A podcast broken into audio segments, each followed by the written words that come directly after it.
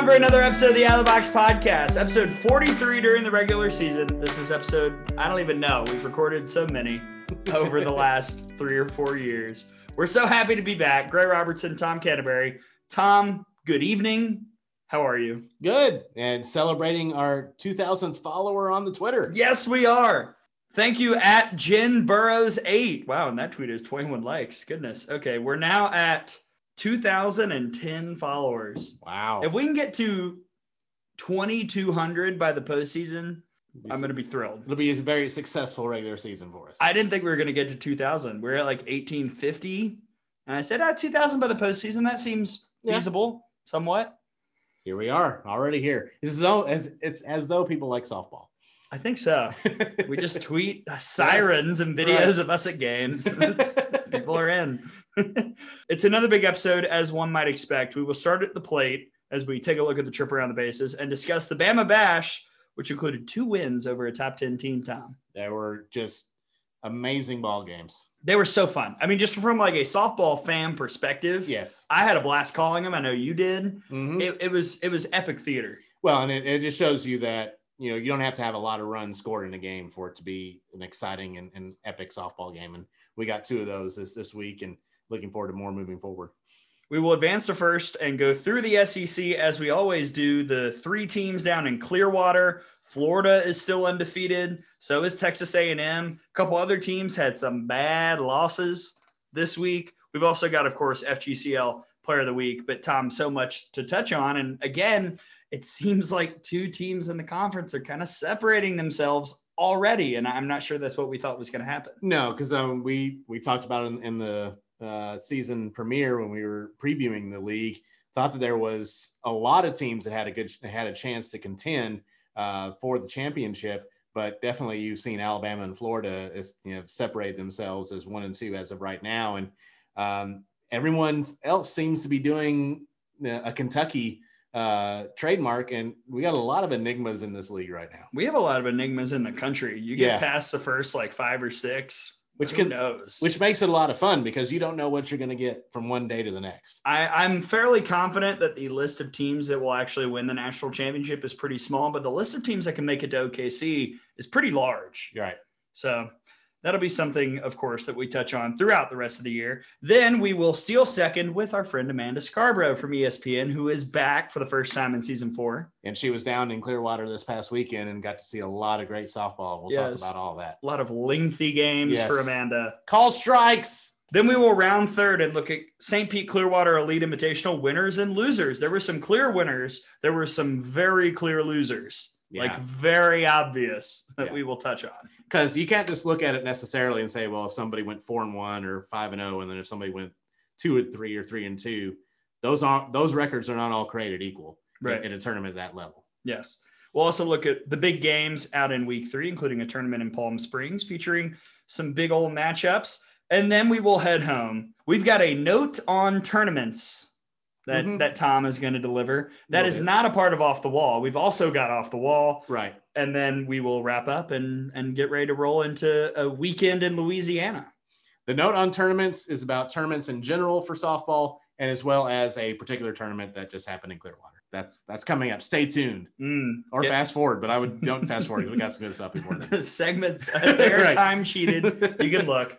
Let's start at the plate. Before we dive into the Bama Bash, I'm saying this at the top. We will say it at the end. Important information about this week's games. Alabama plays on Thursday at Louisiana, and then Friday, Saturday, and Sunday in Youngsville. Five games.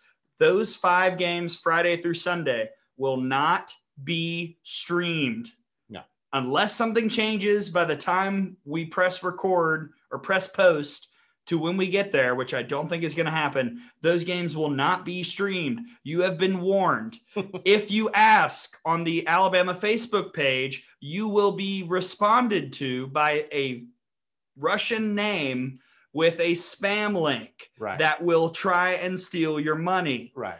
don't click it. Do not input your credit card information. The only coverage that is there are us on the Right. Crimson Tide Sports Network and live stats that Nathan Sheehan will be doing. Also, because of the setup, we will not be able to use our phones to live stream because there's a strong chance we will have to use our phones to be on the radio. Right. And Plus- Nate will be live tweeting and doing Right. live stats. And plus, there is still rights agreements and contracts and things like that that that keep him from being able to do that, even if that wasn't the case. Right. So this it's not a situation of Alabama being lazy or uh, not caring about softball or not wanting. It's they literally can't do it for numerous reasons. So I'm sorry, you're just going to have to deal with it just being on the radio. Uh, and if you're not in Tuscaloosa, the radio call will be available to you on the website, on the app for Nick 97.5 FM in Tuscaloosa. We uh, tweet out those links. It'll also be available on Alabama's social medias. They will post out those links and everything. So you will be able to get the you know, coverage of the game. Just there is not going to be a streaming option. I have not personally seen what the facility is going to be like for the Mardi Gras Mambo, uh, but it does not seem as though it's going to be set up for that type of type. of Right. thing. Yeah. Smitty, BMO, they're not parachuting in. No. We, we can't, we just can't, it, it's not going to happen. the SEC network doesn't have uh, a, a mobile studio that they can send out to Louisiana for this. I'm sorry, they just don't. Honestly, if they did, it would be going to the Mary Nutter. Right. this is like low on the totem pole of Right. weekend tournaments. Also, this is not something that's run by Alabama or LSU or Right. anybody con- associated with the SEC. So the SEC network has no jurisdiction there. So you have been warned. Right. Don't get your credit card stolen. Right. Identity, identity theft is a terrible crime. Yes. Millions of people are affected every year. That's true, Jim.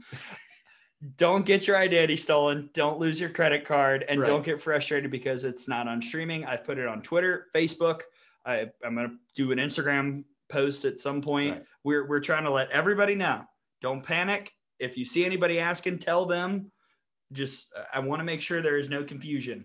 There is no streaming, and if there is. Look for us to say something or for Alabama officially. Do not look for weird names with strange profile pictures. In They're comments, lying. right? Yeah, Yes. it's, it's not. It's not a thing. So the stream there is ESPN Plus for the game at Lafayette on Thursday, Right. but Friday through Sunday just radio. Okay.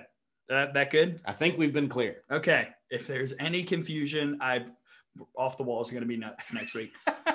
All right, the Bama Bash, a successful weekend, 5 and 0. You got the two wins over Virginia Tech, which were epic, and we'll touch on that in a second. The run rules elsewhere, which is what you want to do. You know, Evansville, Middle Tennessee, not bad teams. No. Middle is going to be a probably third or fourth best team in the Conference USA this year. Evansville is going to be better than projected in the Missouri Valley, but it was uh, it was a good weekend all around, Tom. And, and I want to open with the defense. I've got it in all caps on the rundown. Defense is not something we talk about very much on this podcast unless it's a Florida because they've been the best at it forever, Right. or B a defense is doing terribly.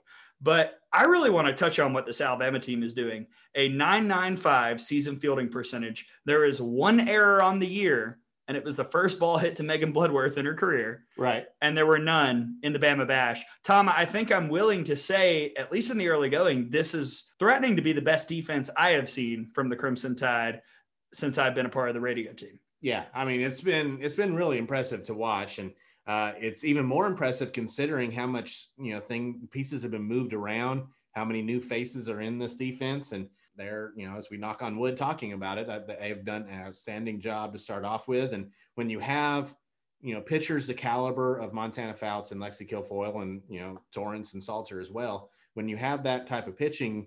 Uh, if there's a defense behind them and it's not giving, you know, forcing those pitchers to make extra outs throughout the game, it, it, it's really a, a great a- asset to have. Also, when you're considering the fact that, you know, if you're if you're in a game where Montana Fouts is striking out 15, 16 people, you're not going to have a whole lot of chances. So, you know, you have to keep yourself ready for an entire game Right. for maybe one or two balls to be hit your way and uh, to be able to execute when those things happen. Really impressive. I, I think actually we've seen more actual defense having to be executed sometimes with some of the replacement players coming in later in the game. I know that happened in Tucson a couple of times. Two of the better defensive plays in Tucson were Callie Hevlin to, I think, Barnhart at first, who were not the starters. Exactly. Yeah. So there's that. And then, you know, we saw what happened in the second game against Virginia Tech that we'll talk about. Two just outstanding defensive plays. The the double play turned in the first inning, and then uh, Dallas Goodnight throwing out a would be runner at home, keeping Virginia Tech off the board. It's, it's almost unfair if you're the other offense. It's like, okay, we finally put the ball in play, we get a base hit. and now uh, the defense is, is, is erasing us. So uh, I was really impressed as well with the Alabama defense this past weekend, and uh, if you can rely on that moving forward, that, that certainly is uh, going to be a lot of help. Let's talk about the Virginia Tech games.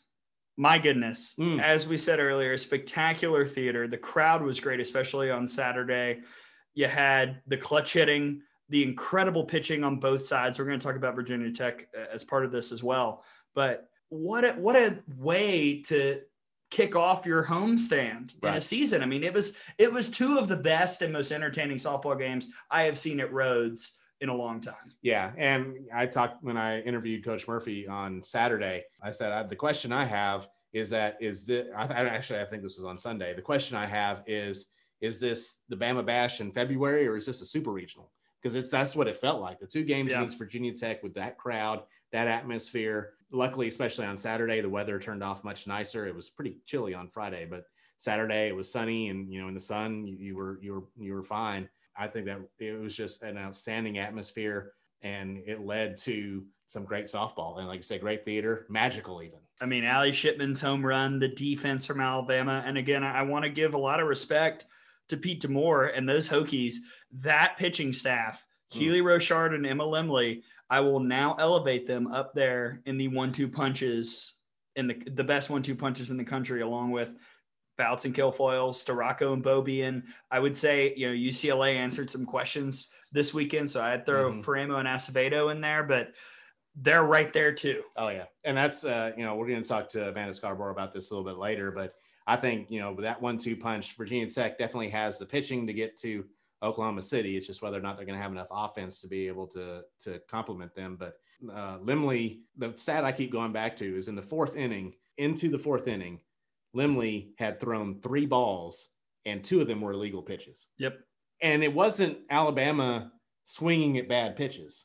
Uh, they were at least early in the count. Yeah. Right. I, I, thought, you know, we in game number one with Rochard, I thought Alabama's offensive, Alabama's players, the batters, got frustrated as the game went along, and I think they were they were guessing. Patrick Murphy said the same thing. They were guessing uh, throughout the the end of the game, and they were swinging at some bad pitches. I don't think that was the case with Emily. I thought that Alabama had pretty good approaches at the plate uh, all game long, but she was just hitting every single spot mm-hmm. that she was asked to. It was it was really impressive to watch. She would hit her spot and then come back with a rise that looked like it was going to the same spot and then just jumped and Alabama would swing at those and that would be I thought it was one of the most impressive debuts for a freshman in terms of her first experience against another ranked team on the road. Mm-hmm. I mean, Virginia Tech is going to give Clemson, Florida State, Duke some major major mm. headaches in conference play. The ACC is deep this yes. year, and that we talked about. We've talked about that before. The ACC is deep, but Virginia Tech and Florida State, I think, are the. I, I would say that they're the Alabama and Florida of the ACC right mm-hmm. Absolutely. Um, so it, that's going to be great to watch that moving forward. But I was very impressed with Virginia Tech overall. The most important thing for Alabama, I thought, was especially in that second game, you had those. You had good approaches at the at the plate, and they didn't get frustrated like they did against Rochard and then the third time through the order, Prangy starts off with that single in the sixth inning, and you kind of felt like, okay, Alabama's going to be able to get to her here. And then Allie Shipman. Thank you for mm. sending Allie Shipman our way. To we are so Thank glad so she's here. Yes. Six of 12 on the weekend, nine RBI. That's, you know, adding to her now, tied for the league lead total at 15. Two homers, both were huge. Two doubles, four walks, mm-hmm. which I like honestly circle that one. Yeah. You know, we've talked so much about the aggressiveness of Allie Shipman, but it was when she was facing the pitchers who were being super wild, mainly against Evansville, Middle Tennessee, that she calmed down on the I'm swinging at the first pitch every time approach. Right. And was very patient and drew four walks, yeah. which is awesome. Now we know that eye is as good as the swing is. Yeah. And that's something, you know, when I talked to Patrick Murphy in, in our pregame interview, talking about Allie Shipman was that if he had one critique he would like to see her maybe strengthen her her zone just a little bit so she doesn't swing quite as much but he loves how eager she is to drive in runs when there yes. is runners on base and that's what you're hoping is going to be the case when you're batting three four five in that in that range you want people to be on base and you want to be the ones to drive them in and Allie Shipman has that approach at the plate and uh, we definitely saw that this weekend Other good weekends, Dallas Goodnight hit 417. Kat Grill hit 400. Yeah. So you throw in Savannah Woodard going two for nine. Kat Grill, you know, has maybe more so entered into the conversation for right field. I also think you could throw Jordan Stevens in that combo Mhm. after her performance. We might see a lot more Jordan Stevens here this weekend, especially once you get to Youngsville, considering the caliber of opponents that Alabama will face. Yeah, the the competition um, will, will go down a little bit after the matchup with Louisiana, who's a, who's a legitimate team, obviously in Lafayette. Yeah, I think this would be a type of weekend where we could see uh, a player like Jordan Stevens get a, a start or two and really see if she can sustain uh, what she did on on Sunday. Jenna Johnson hit 333, but I would like to highlight the 571 OBP again as the leadoff. You want to be above 500, and there we are. That's that's it. She's doing exactly what you want. Kaylee Tow hit 333, which is good. Yeah, uh, it was good to see her get a few more better swings and a few uh, a little bit more better contact. Which I mean, she hit two or three ropes in Tucson that, that were ended up being out. So I wasn't real worried about Tow having having the average that she did after the first weekend, and I think we saw her kind of continue to move along. And I, I, think it'll, I think she's going to be fine. Are you surprised to see that Prangy hit just 273 on the weekend? It felt like way higher. it, it definitely seemed like she was on base all the time whenever Yeah. she came up. Again, just another a transfer uh, similar to Shipman coming this time coming from Ohio State, but you know that was one of the main things they talked about in the preseason: the chemistry of this team. Uh, we're going to talk about how the transfers maybe not having the great chemistry in some of the other places uh, where play, people are struggling right now later on, but definitely not a case at Alabama. You've seen Shipman and Prangy step right in and have become leaders on this team, even though it's their first year in the program. Both of them's fourth years playing college softball, so um, they're no rookies. Also, maybe most impressively to me, you had 10 different players with a run batted in in the Bama Bash. I mean, the only nine are supposed to bat. Right. So, Well, then, and what do we always talk about when when you're when you're making a lineup and when there there have been issues before? It's been because there have been black holes in the lineup. right. There have been players that like you just wherever they're in the, in the lineup, you can't rely on them to to produce.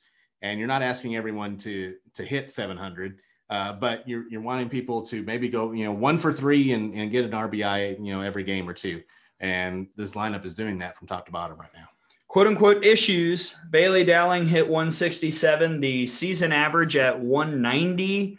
But um, it's Bailey Dowling. She'll be Right. fine. Yeah, She hit a triple that probably Yes. should have left the yard. I mean, exactly. she'll be okay. yeah, and as long as she continues to play the solid shortstop that she's doing, which I've, I've been very impressed with Yes. what she's been able to do defensively. and getting on base as well. Right. Five walks, which I I think is more than she had the entirety of the shortened her shortened 2021. wow, yeah. So, So, that, that's okay. I mean, you may be seeing a little bit of, of pitching around in that situation, but the rest of the lineup is uh, taking care of that. So I, I expect as the weather warms up that she's going to be one of those batters that's going to get better. and then the other one, Megan Bloodworth goes 0 for 7. Uh, you know, again, I'm not super concerned. Maybe a, lot of pressure was just suddenly heaped on her. Right. Again, she wasn't the most heralded of the recruits rolling in. Everybody was talking about Goodnight and Barnhart. And then here's this girl, Bloodworth, who's hitting 600 and grand Right. slams. And Yeah, she set the bar very, Yeah. very high with what she did in her first weekend. So uh, I think that was a little bit of just kind of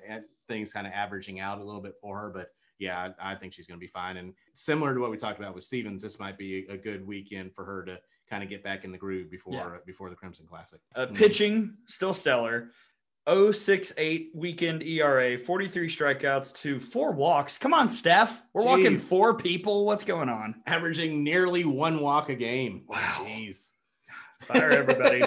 Kilfoyle and Fouts, uh, dominant. Alabama has not allowed a run to a ranked team this year. Crazy. What the heck? yeah i mean it, it was so impressive and you know especially when you're looking at games like we had against virginia tech where they couldn't afford to make a mistake because the, the other pitcher was doing really well too one hanging uh, rise ball or, or curve ball and the game is is totally different so uh, it was so impressive to watch Fouts and Kilfoyle be so precise and at times Kilfoyle relying on the defense, which is the type of pitcher that Yeah. she is. So I was I was very impressed with with both of those outings. Yeah, Salty and Torrance as well. I mean, I think we're still still trying to get them to where they can face a lineup the third time around and be as effective as they were the first two times, but that'll get there. They're Mhm. young and they're learning from two of the best. Sure, absolutely. And then but that's also you know one of the reasons why it's really important if you're Alabama and you have the opportunity in the game in the fifth inning. Right. You know, you got you got to do that. So Do it. we you know we saw that against Middle. Middle got a run and and kind of forced things. Yeah, but then Jordan Stevens came through there in the sixth. Yeah, the youngsters. okay, I don't want to touch a lot on the uh, overall season stats because the segment's running a little long, and we will do that this weekend. And we know a lot of you'll be listening because it is the only way to track right. the events at the Mhm. Mardi Gras Mambo. But have you ever seen this? So if you look at the season stats, the top four batters on the team are all hitting 435. Goodnight, Prangy, Johnson, Shipman. I mean, this Yeah. early in the year, you'll see inflated batting averages, but rarely four that are equal. Everybody is 10 for 23. Yeah, that, that's nuts.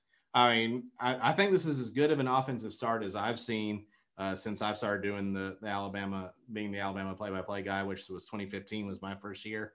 Even 2019, when Alabama was undefeated for the first 31 or 32 game, whatever it was, the, we didn't see the offense really exploding like this one is. Now, you know, you look at what happened in Tucson. There weren't as many home runs in Tuscaloosa and in day number in weekend number two. Some of that's because you face a little bit better pitching overall. But even with with the with that uh, production going down, I I thought the offense was still rolling just Yeah. as well. I, I, I think in 2019, the one thing we really didn't see from that team was them put away teams they should for the most part. I mean, you know, against like the really bad teams and Niagara's, yeah, of course they run ruled them. But that game against Middle Tennessee in 2019 on Sunday probably ends at 6 1. And we all just go home and we don't think too much about it. But they keep pushing. Yeah. And I I think that's what's really impressive. I also go back to my earlier point earlier this year. I don't know if this is going to be a team where somebody hits 480, but this is about what I expect. Maybe not that high batting average wise, but a bunch of names at the top, all pretty similar. Yeah, and I mean, if we are looking at this again, maybe halfway through conference play, and there's one or two batters still over 400, and but there's you know three or four in the 300s. Yeah, 350 to Yeah, 380, something like that. you're you're in really good shape. Next up, we go to Louisiana and Lafayette. Louisiana, the Cajuns hosting Alabama on Thursday at 6 p.m. We will have the radio coverage. It will be on ESPN Plus. Friday, Nichols at 2, Southeastern Louisiana at 4, Four ish. 4 ish. This is a tournament. Good oh, Lord. gosh, can't Yeah. wait for Talk about this coming up. Yeah. Saturday, Northwestern State at 3, Saturday, Louisiana Tech at 5 p.m. Ish. ish. Right. Yeah. Sunday, The- the three- Louisiana. The three is probably ish too. yeah, right. Good Lord. Sunday, Louisiana at 11 a.m. Tom will have that solo. I'll be back here for women's basketball. Not the toughest slate between the two Louisiana games, but I think that Thursday night matchup in Lafayette against the Cajuns, that place gets popping. Oh man. So this is going to be a great bit of experience for this young team. I mean, you thought Tucson was was rocking and rolling. Just wait until we get down in Cajun country when all those folks have been drinking for hours and eating gumbo. Oh my gosh! Uh, just just to put this in perspective for you, and in Lafayette at their uh, at their stadium, there's a wooden fence. The outfield wall is wood. It's a picket fence. Just to kind of just kind of put that in put that in your in your mind for you. Is that like built from parts of a pirate ship or something? It's possible. I'm not I'm not 100 percent sure, but it's it, it really is a, a cool facility to, to kind of get a chance to play in, and it's going to be a raucous crowd. They're going to be ready. You know, I always go back to uh, former Alabama baseball coach Jim Wells. Is there was one year where Alabama was playing in Lafayette. I don't know if it was a, you know, I think it might have been a regional, uh, but the the quote is he's walking out. It's like 10 a.m. before the first game. He's uh, he looks out and uh, it's 10 a.m. and these people are drunk. And so, so it's it's gonna be if they're that way at 10 a.m. Uh, Thursday Thursday at six. Here we go. Mm, gonna be fun. Mm-hmm. I'm I'm gonna skip the lineup changes bullet point because honest to goodness, Patrick Murphy threw some things at us this weekend that I wasn't expecting. Right. That worked. sure. So I'm just gonna roll in and we'll we'll handle it. I, I really don't have any qualms. I thought actually Prangy in the two spot when when that dropped, I said, "Oh wow, okay, Yeah. that's a lot of pressure," and she handled it really well. Absolutely, she did. So I mean, that was I thought that was really good. You know, Dallas Goodnight showed that she could handle the leadoff, and after she came in for Jenna Johnson in the in the last game, could see that. Could see Dallas Goodnight hitting ninth, either way, or second, as it as it normally is. I think Allie Shipman Allie Shipman in the three. I'm I'm here for that. If you know, moving Kaylee Tow down a little bit, take a little pressure off her. That's fine. It worked. It works. But if you think Tow's ready to go back to three, put her back at three and have Ship at four. That seems to work good. I think two things to note. One, the, the right field spot is probably going to continue to be a revolving door this weekend, especially considering the competition. Right. Two, uh, we were told that Barnhart still day to day. If she can't catch, then you hope that Abby Doerr is back to where she can catch. If not, then you've got Allie Shipman catching six games. That's not ideal. Right. So you would love for Doerr to be ready uh, if Barnhart is not. And and the vibe I'm getting is that she probably won't get a look this weekend. You're hoping for the weekend after. Right. So it, that's not, yeah, that's if you're looking at that and you're asking, you know, Patrick Murphy, why is Alex Shipman having to catch all these games? It's because everybody else is injured right now. So yeah. uh, hopefully they'll be able to come back soon because you don't want uh, Ship to have to catch that much going into conference play. Because you know she'll be catching at the end. So yes.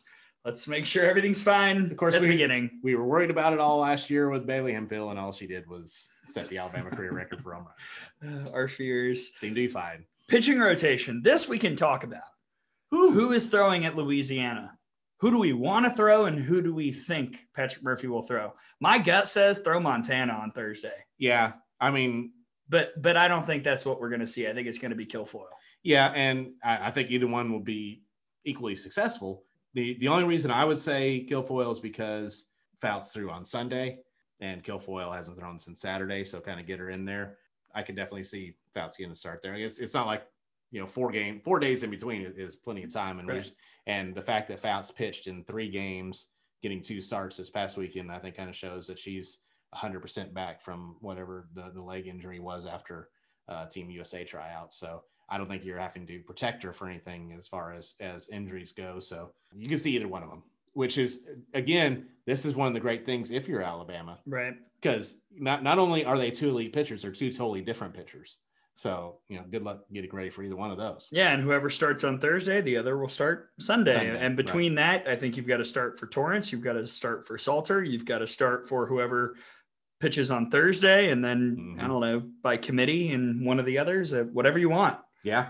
So. It is a little tougher to figure out with six games on the weekend instead of the usual five. Yeah. So that that I think that will probably lend itself to an extra start for Torrance in there somewhere. okay. Wow. That was extensive, yes. Tom. I, but I feel good about it. I, I believe too. in everything we said. That's all we're trying to do. Yes. So now we it's time to put it in play. Who are we? See. Well, after this week, I think we should be Allie Shipman. Allie Shipman. Mm-hmm. We got her. We knocked in a couple of runs. Yes, we did. And we advanced to first here on the Out of the Box podcast. When we come back, week two in the SEC. Is it really that easy? Alabama, Florida? Everybody else is making it look that easy. We'll talk about it when we get back.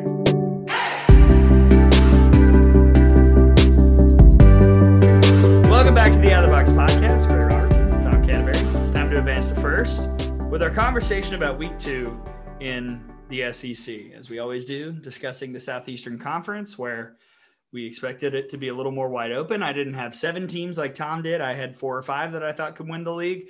It might just be two with Alabama and Florida. Now, are we jumping the gun? Perhaps. But everybody else that I trusted has either been dealt a terrible blow, like the Ashley Rogers situation at Tennessee, or not been able to hit, like Missouri, or not been able to do much of anything right, like LSU, and or lost suspicious games like Arkansas.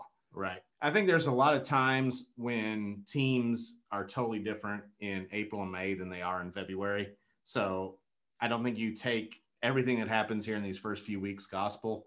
Uh, but if teams are trying to tell you who they are, you should listen to them. Yes. And try to figure out, you know, where where if the issues that they're having are fixable or if they're just going to be a team that's going to be hard to trust.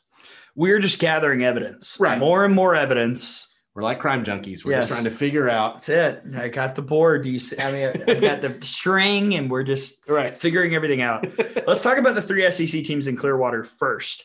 Tennessee had Ashley Rogers for all of two innings against Notre Dame. They pulled her. Tennessee was up, and we all thought, oh, they're they're saving her for Washington later mm-hmm. that day. Come to find out, Ashley Rogers has been taken to the hospital because of a chest issue, a health problem. Yeah. And scary, scary stuff. Yeah, they, they said that she was fine, but she wouldn't pitch the rest of the weekend. We have heard no updates in that regard. Uh, we'll ask Amanda later and see if ESPN has found anything out, but my guess is no, considering how the sport treats injuries. Mm-hmm. And without Rogers, Tennessee went two and three, which was kind of about what we thought was the worst case scenario. You know, they, they there were two very winnable games on their Clearwater slate, but if Rogers is out for an extended amount of time, it's on Erin Edmoundson. I mean, she pitched well in Clearwater, but the role has gotten a lot bigger if Rogers is out for a little bit more. Yeah, I mean the the the one thing you can't have if you have the one main ace is for that one main ace to get hurt. Um, that's that's where Tennessee is at right now. Like I said, hopefully uh, it's just one of those you know scares, and and then they run all the tests and everything looks okay, and Rogers can come back. But you know, it's certainly something that warrant, warrants being monitored moving yes. forward for sure for her health most importantly, and then for uh, the health of the team. But you're just you, you're just you're worried because the margin for error becomes so small if Ashley Rogers isn't in the circle for the balls. Yeah, I mean, I go back to 2020, and it's a different staff. You know, Callie Turner's gone. You brought in Riley White. You brought in Edmoundson. But when Ashley Rogers was out, Tennessee was terrible yeah. pitching. I mean, they they could not get people out. They could not limit opposing teams from scoring, and part of that was the defense, but also part of it was just the other pitchers didn't pick up the slack.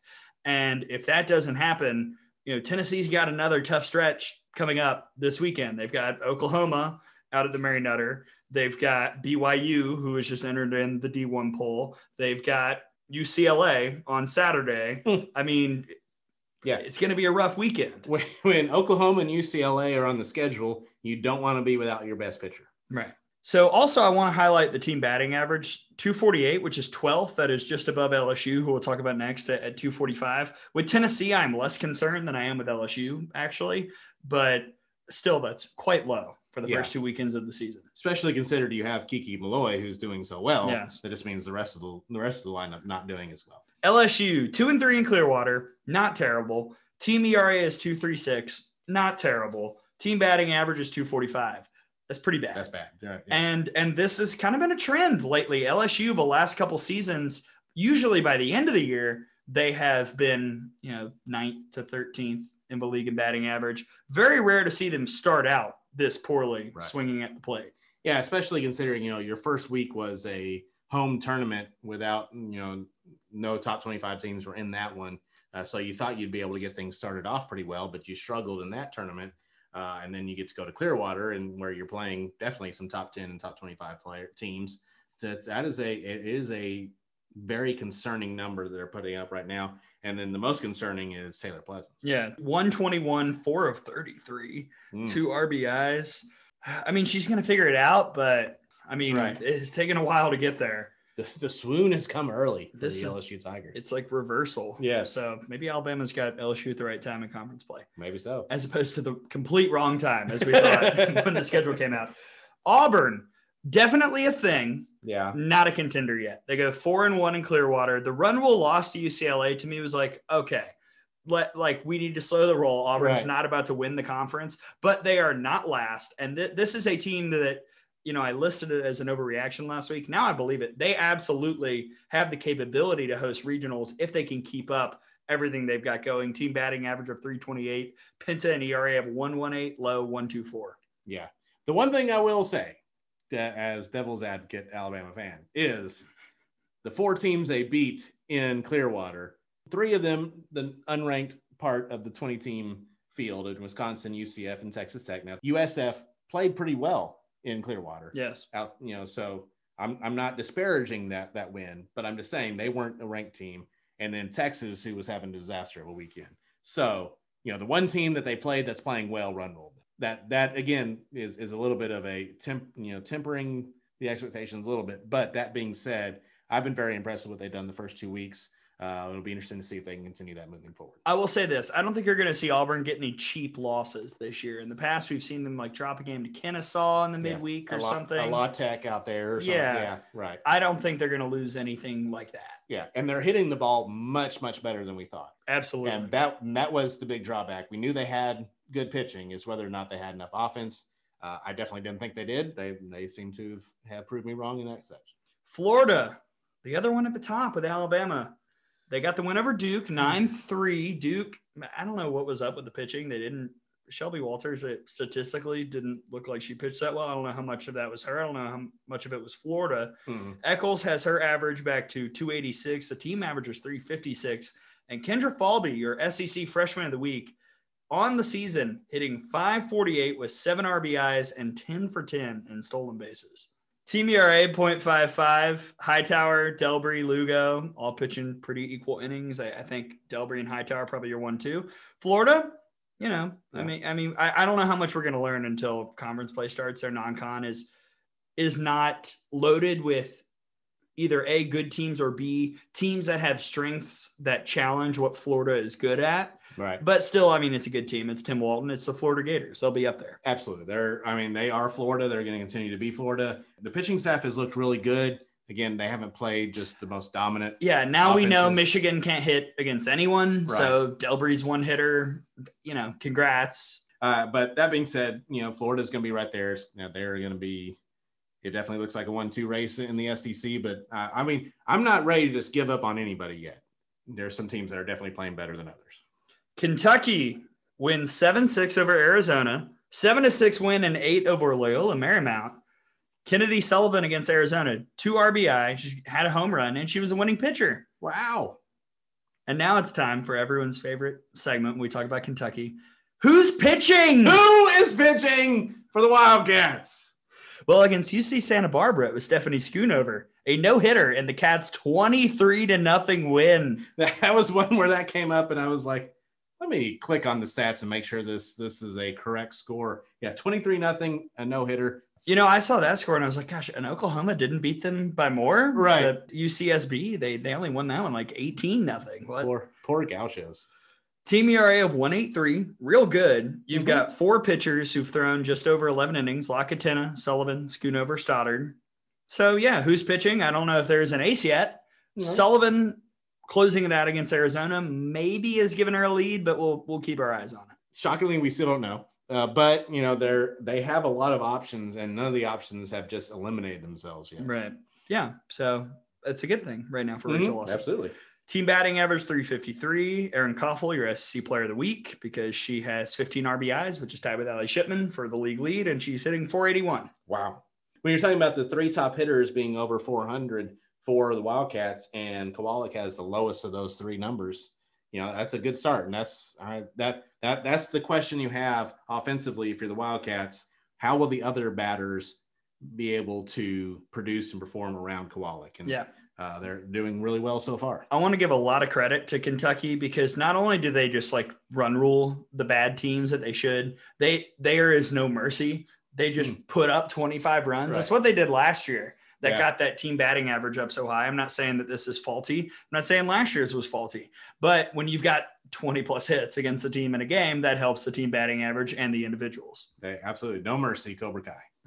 Texas A&M still undefeated, almost eight and a half runs per game in the Texas A&M Invitational. They're first in team batting average. Our girl Haley Lee is hitting 655 this year with a 762 on base percentage through two entire weekends.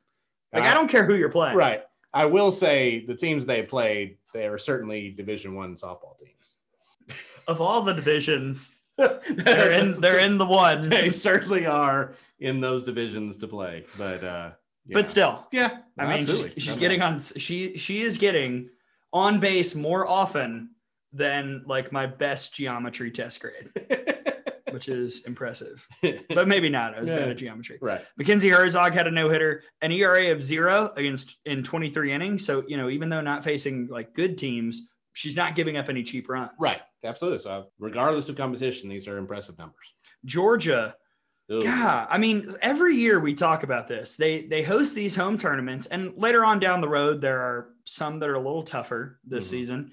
But this was the one that they should not have lost a game in. They should have Right. run through, been undefeated, and for the most part, they did. They dominated everybody else except in the one game where they lost to Boston U in Athens.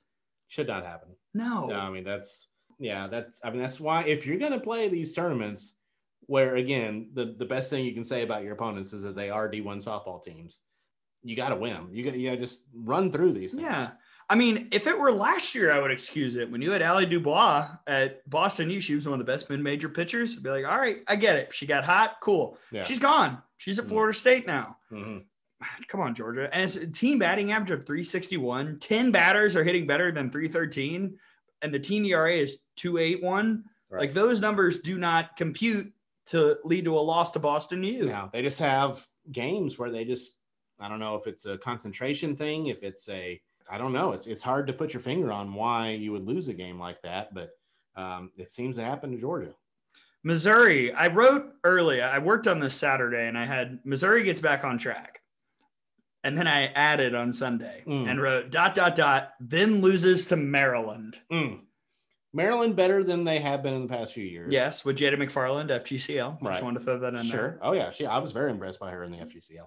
That being said, should not be beating Missouri. Honestly, a part of it might be Chris Malvo. We've talked so much about him going to Tennessee and what that means. We haven't really talked about what it means that he left Missouri. That's yeah. And sure. offense is a problem right now. You had a a weekend against opponents that this year are a combined 17 and 28, and they averaged barely over three runs a game.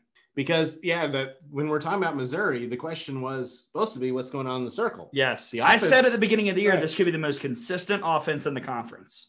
Not so far. No, 252 batting average. It's it's rough, and the pitching's doing really well. Right. So So either we don't know what we're talking about, or there's something crazy is going. I can't on. believe you gave an alternative. I, usually it's just the Right, first. Right, Yes. So there you go. South Carolina, they lost in midweek to Charlotte, 6 1. Yeah, Otherwise, yeah. yeah, yeah, they didn't lose, which is good. I mean, I think if you're South Carolina, you're at the point where you're just trying to not lose. Right. just Yeah. get as many non conference wins as you can because once you get to conference play, the losses will start to pile up. I'm sure they enjoyed a beautiful weekend in Conway, South Carolina, Yes. Myrtle Beach area. It's a lot of fun. I've been been there before. I'm sure it was a great time. Team Yes. At 308, so still not where you want it to be.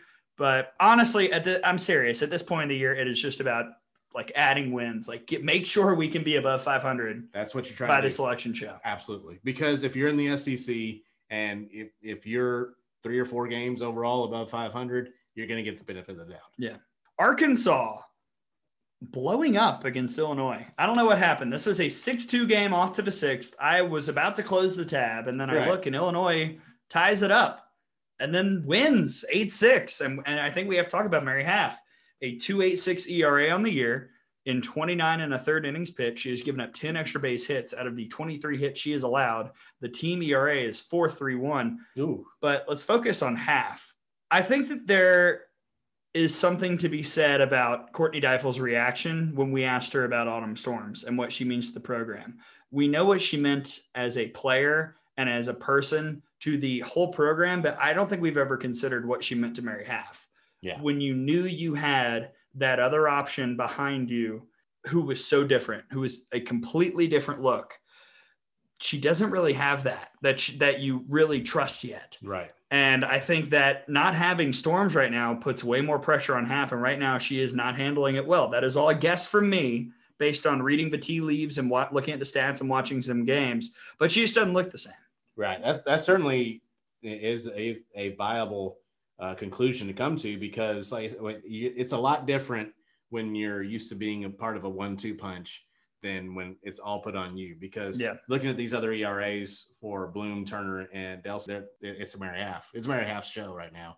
Uh, so when it's all on you, um, it's tough. And then again, that, one of the reasons why I picked Arkansas to finish sixth in the conference was they're going to have the target on their back, and they have the target. You know, even in the pre-conference, you know, they're you're getting this opportunity. You think Illinois, after they went down to Baton Rouge and got a game from LSU and had a chance to win another one, and was ranked in some polls, they're like, we get to, we get a chance to go to Arkansas and and show ourselves again.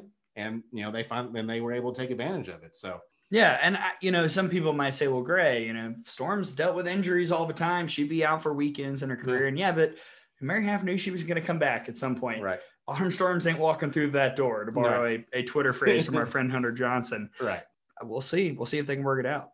Also, I want to highlight uh, KB Sides Yeah. this year, 14 for 14 in stolen bases. Last year, Arkansas was four of six as a team. last year when you had that many home run hitters, you understand why the on there. Why would you run? Why would you risk Right. it? Why risk it? You know, keep as many people on base as possible. Uh, this year, they're not relying on the home run quite as much, and uh, KB Sides is is really is really excelling there, and, and it's- it seems to be a good fit right now. Yeah, hitting 250, but when she's been on base, stolen bases, Mhm. you know, scoring runs, like it's been really strong. So good job, KB. We're proud of you. Absolutely.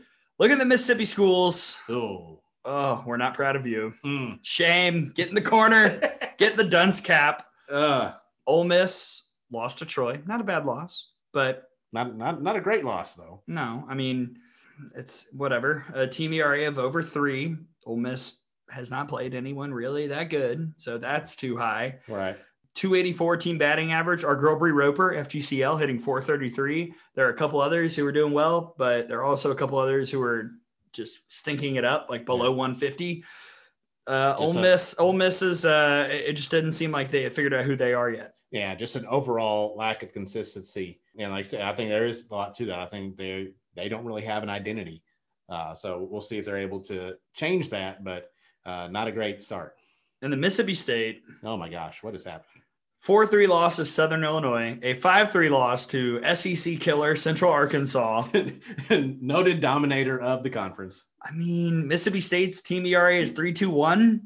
That's not me counting down. That's me saying a very high Hmm. team ERA. Right. And yes, Mia Davidson, you know, congrats. She broke Lauren Haeger's SEC career home run mark.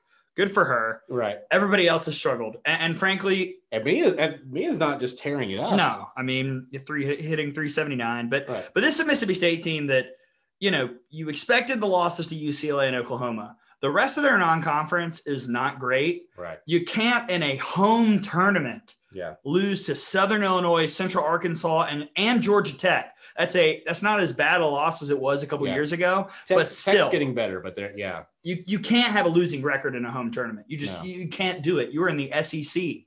They Figure it out. They did have to face Blake Neleman, FGCL. They did. Blake uh, Blake struck out 13 Bulldogs in that game. So, but still, losing record at home. Right. And just like with South Carolina, these are the games you have to have because Right. you're going to lose a lot in conference. Right. These, That's just me being real. yeah, Mississippi State needs to be piling up the wins like South Carolina is. Right, Make sure they're over 500 uh, when, when things are over. And that's why you host tournaments like this. Georgia hosting the red and black tournament, and they bring in teams like Auburn did in, in week number one, bring in teams that literally haven't been able to practice outside yet because it's too cold. There's a reason why you play these games to get those wins. And when you don't get those wins, that is definitely a sign of issues.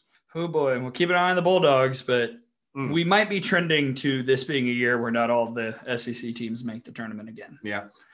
Let's look at big SEC games in week three. Uh, Thursday, BYU at Tennessee is interesting. BYU entering the D1 softball top 25. Mm-hmm. Friday, Ole Miss and James Madison in Orlando. The Ooh. Dukes uh, dropped a game to Charlotte last week to open their season. A little surprising. Missouri and Oregon at the Mary Nutter. Fascinating. I don't want to read everything on this list, Tom. So let's pick one each day that's that's going to draw our attention. let's see you, you you you see the you talked about the BYU one against Tennessee on Thursday to play BYU and then we saw Oregon State out in in Tucson. They have a first team all Pac-12 pitcher. If she pitches against Tennessee at the Mary Nutter and Tennessee doesn't have Ashley Rogers cuz you know Tennessee's looking at all right, we got to play Oklahoma, we got to play UCLA. If they look past the Beavers and possibly lose that one, it gets it gets very dicey.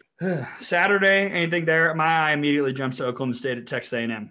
finally A&M playing somebody, you know, a power five type team and a, a top 25 team in, in Oklahoma State. So that should be a heck of a matchup. And then, you know, that, that's the day where Tennessee gets to play both Oklahoma and UCLA. Mm. So I'm sweating just thinking about Mm, it. yeah. Washington, Missouri. hmm Missouri, figure it out. You're going to get Gabby playing. Sunday, I think Florida James Madison could be interesting. And then uh, Florida at UCF in Orlando. Well, that's, yeah. And that's one of the, you know, UCF going to be a fringe top 25 team. I think most of the year they're going to be an up and down type of team. But, you know, with the Gators coming in, they're going to throw their best punch at them. Yeah. So this may be one of those non-conference games where Florida uh, has the opportunity to, to take one, take an L. Are you ready to do some voting now? Yes, always. It's time for Gray's FGCL Corner. Vote early and vote often. We've got seven nominees. Our week one winner was Bailey Richardson at Georgia State. And as always, seven nominees. Tom will pick his top two. I will pick a winner. All right. We've got three Noles, and they Mm. deserved it. They're, they're everywhere. Mac Leonard, Florida State, six of 15, four RBIs, a home run, a double, two walks, three strikeouts, three runs scored. Keep in mind, all this is happening in Clearwater, where Florida Right. State played literally only ranked teams. Right. There, this is not the. There are no just barely D1 softball teams in they're facing. Yeah, right. Michaela Edenfield, Florida State, five of 12, and one of those home runs. Did you? I mean, the UCLA bomb. oh my gosh. Whole, where did it go? Into the Clearwater night. It landed in the Church of Scientology. Devin Flaherty, Florida State, six of 13, three RBIs, a double, two walks, a strikeout, three runs scored. I, I couldn't I couldn't take anybody from the Noles off that list considering Yeah, who they yeah. were doing it against. Absolutely, for sure. Next up, we've got our first ever combined FGCL no hitter. Wow. First time ever. Same team. Same And- pitching and- staff. wow. Same game. Maddie McPherson, NC State, and Aisha Weichselman, NC State, combined for a no hitter against Mount St. Mary's. Also, Maddie like had a great week, seven and a third, mostly in relief, one hit, nothing, 14 strikeouts. But in particular, they're getting this nomination as the first ever combined no-no by FGCL players. That's amazing. Awesome. Great Incredible. job. Yes. Speaking of no-nos, Jenna Green, Presbyterian, went 10 innings, one hit, no runs, four walks, and five strikeouts. Had a no-hitter against North Carolina Central. Good job, Jenna. Ellie Armistead from Georgia, 8 of 13, seven RBIs, three homers, two triples, two walks, a strikeout, eight runs scored. And finally, she's back, Glenn Close. It's Haley Lee, a measly 10 of 18, four RBIs, a home run, two doubles, six walks, two strikeouts, and nine runs scored in the week. But wow, uh, the walks in particular, yeah. she, they're pitching around her and she's letting them do it. Sure. Absolutely. All right, Tom, your top two. Wow. Okay. Uh, I am going because again, the first time ever, I'm going to put McPherson and Waxelman's no hitter. Okay. The combined, I'm going to make them a finalist, and because of the the stage that she did it on, uh, Michaela Edenfield from Florida State. We're going Edenfield. Yeah. I mean, come on. ESPN primetime off Megan frickin' Faraimo, the Right. machine out there. and she just hit it like she was hitting it off of an actual pitching machine into the beaches. Right. Just ridiculous. And then then rub the third base coach's head on That the way is so up. good. Yes. Michaela Edenfield. We talked about this during the All Star game about how Kyla Presti versus Edenfield. We were going to see that battle play out. I thought Edenfield would win it. Yeah. She has. I did not expect her to be such a critical piece of that lineup. I knew that she could be, but Right. I didn't think that she was this ready. And boy, is she. I can't wait to see what her numbers look like the rest of the season. Yeah, absolutely. I think she's uh, going to be one of the main cogs in that offense moving forward, and uh, she she brings so much at the plate because I mean she's she's a She's really good defensively right, too. absolutely, yeah. So I'm I was really impressed with her, and then was you know hitting that home run, I think just sealed it. Mm, Florida State's a, a real good team, guys. They're a problem. Like They're a they problem. they got hot last year, Mhm. but they weren't. I don't think a great team. right. This year they can be a great team. Scary, Mhm. freaking ACC. That that championship's gonna be nuts. By the by the way, Florida State comes to Tuscaloosa this year for, for a single midweek game. Looking at it, it's on the calendar. I believe March 16th. Does that sound right? Wednesday. SEC Network. Don't want to spoil the broadcast crew, but I do know one of the analysts who has told me they are coming. So Wow. it's like like in venue broadcast. It's, it's a big deal. It's So a big game. So you'll be doing radio with me, is what you're saying. As well, I hope not. It would be very nice to be called over, but probably I should rephrase. I would love to get called over, but yes, we are probably doing radio together for that game, and that will allow me to make all the Alabama fans mad by swooning over Mac Leonard and Devin Flaherty and Michaela Edenfield the whole game. That's okay. I'll I'll even you off. Oh man, y'all are gonna know Mac Leonard's name by March 17th. Trust me that. Hmm. Meryl right. Streep. Meryl Streep. That we're gonna call her Meryl, Meryl Leonard out here. the Iron Lady. That's it. That is her nickname. Wow. Mac Leonard, the Iron Lady. Mark down, copyrighted, send her the NIL. I. I need to write this down. the Iron uh, Lady. I'm gonna Snapchat that to her later. That's really good. Okay, I hope she listens. We love you, Mac. Your FGCL Player of the Week is Michaela Edenfield from Florida State. That wraps up the advancing to first portion of the show. Tom, do you see it? Trying to hurry because this took a while too. That's okay. We've got the sign. there to go. green light, running like Dallas Goodnight, taking Yes. off for a second. When we come back, Amanda Scarborough will be here. We're going to talk all things Clearwater, including what the HE double hockey stick is going on with the Texas Longhorns. Mm, Where has it gone wrong? something has gone terribly, terribly wrong. I don't know. We're going to discuss all things from Clearwater with Amanda Scarborough out of ESPN when we get back.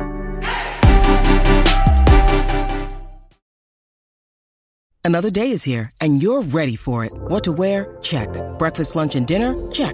Planning for what's next and how to save for it? That's where Bank of America can help. For your financial to-dos, Bank of America has experts ready to help get you closer to your goals. Get started at one of our local financial centers or 24-7 in our mobile banking app. Find a location near you at bankofamerica.com slash talk to us. What would you like the power to do? Mobile banking requires downloading the app and is only available for select devices. Message and data rates may apply. Bank of America and a member FDIC.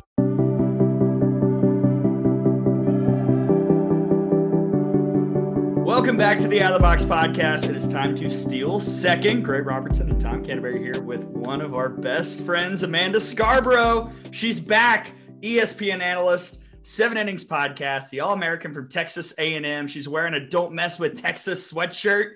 She's back in her home state. Amanda, how are you? Good. And it feels really good to steal second, you know, because that's not something that happened a lot in my career. So I'm happy that I can do it post career with you guys. that you're now, now the third straight, uh, Yes. the third straight guest we've had that has said something to that effect. Yes. Everyone has their strengths. Yeah. Bro won't say it. Bro will be, it, once you have bro on here, it'll be more like, yeah, you're dang right. I'm stealing second. segment made for bro, essentially. Uh, Amanda, we've got to open with Sunday night prime time. Goodness gracious, what a night for the sport. Softball on ESPN on Sunday night, 7 p.m. Eastern, 6 Central. And then the best part of it, the game was incredible. UCLA and Florida State went to extras. The Seminoles walked it off. Just how important was last night for the sport of softball overall, especially with the game being as good as it was? I feel like every game is important for the sport of softball. I really do. Like any game that is on a national stage, because we don't get millions, you know, we get a couple hundred, but when we do have it, especially in the month of February, it just even exponentially increases how important it is because everybody's going to be watching. Like everybody will watch in May, but I feel like because it was on regular ESPN, like even more people were watching. Um, so it was huge. People got there hours before um people were read like fans at this at the actual field were there hours before saving their seat it was packed the game was so good we got two of the teams that were playing the very best ball of the weekend and so you get lucky with that because you don't know how a team is going to go in there and play because that schedule is made so long ago but we got two of the teams that were playing the best and extra innings, walk off. I mean, like close game, just so many. It was so awesome. Like last night, Florida State, UCLA, so awesome. Yeah, Florida State does get the walk-off win, and uh, they had a tremendous weekend in Clearwater, and uh, they definitely look like one of the elite teams in the nation this year. Um, how legitimate do you think they are as far as uh, making a run toward a championship? I think it is so impressive how on it they already are in all parts of their game because you saw this weekend there was big separation uh, between the teams that are playing really well and the teams that are not playing really well. So um, I think that that made Florida State look even better because there was there was such a separation of some of the teams. Um, but when you look at them, like they were they're hitting almost a, like over 100 points higher than what they hit as a team last year, where they only hit like 250 as a team, which was just so odd for them. They Danielle Watson and Kat Sandercock are pitching great, and their defense had only made like five or six errors. And they have awesome base running. And then you look at their team chemistry on the field, and they're so locked in with each other. So you think about all the big parts of the game, and Florida State's doing that already in February. Now, you don't want to peak too soon, but if they were playing like this in May, you're thinking, yeah, they are a real, true championship contender, and their staff is so good. So you know, or you hope that, you know, they're only going to get better. You know, it's amazing to me, Amanda. I feel like we always talk about chemistry with Florida State because of Lonni and the culture that she cultivates there, but there seemed to be a swagger last night about Florida State, like a like a confidence. Like I, I swagger is kind of the only word I can think of that was surrounding that team. I'm not sure what you thought about it and, and if you've seen that after the games in Clearwater, but there just seemed to be a, a different kind of edge on that team this year. Yeah, that's a really, really good point. And you would think because they graduated so many key players that it might not be that way because they are pretty young and a lot of new faces on their team, but it was. So it's almost like because they've had a couple of really strong recruiting classes, it's like those guys are coming in and just get just like whatever, like naive, get to play their best ball, like Michaela Edenfield, their catcher, their freshman. Like she's a redshirt freshman, but still it's like, like they just seem so prepared, no expectations, and just ready to like just lose. And so I think that it was, I think because they didn't have a ton of experience on the field, they were able to do that, play nice and loose the entire weekend. I mean, uh, I had their first game and their last game. And so I saw them against Tennessee for their first game and then their last game last night. And they, they were so strong the entire way through. That'd be Michaela Edenfield, FGCL. Yes. By the way. Oh. Yes. Saw her a few times. She was impressive, really impressive. She really was. Uh, on the other side of that game, you had UCLA dropping the walk-off loss. They went three and two in Clearwater, which you know that type of tournament. That's not really that's not a bad bad record overall. Uh, but the the biggest uh, news it might, could be the season-ending entry to Aaliyah Jordan.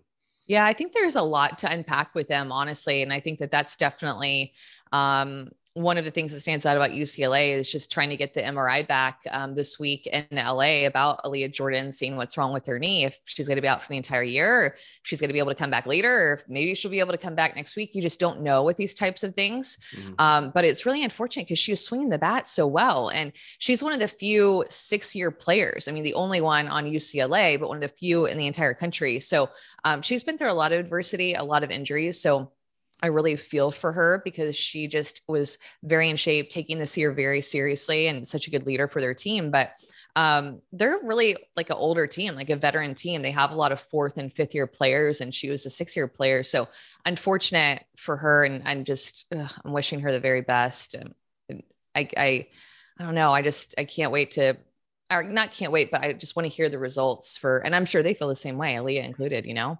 Yeah, I guess I should clarify a possible season-ending knee injury. Yeah, yeah, exactly. But um, and, but you know, I wanted to sit on UCLA for a second because um, both of their losses that you mentioned actually came in extra innings, and both of them were walk offs. Um, so they're going to remember that for the rest of the season. And I think that they're going to be better in those moments because they did lose those games um, this weekend in February. They're going to learn from it. They're going to go back to the drawing board, make practices a little bit tougher, no, like have a few key things that they could have, should have done.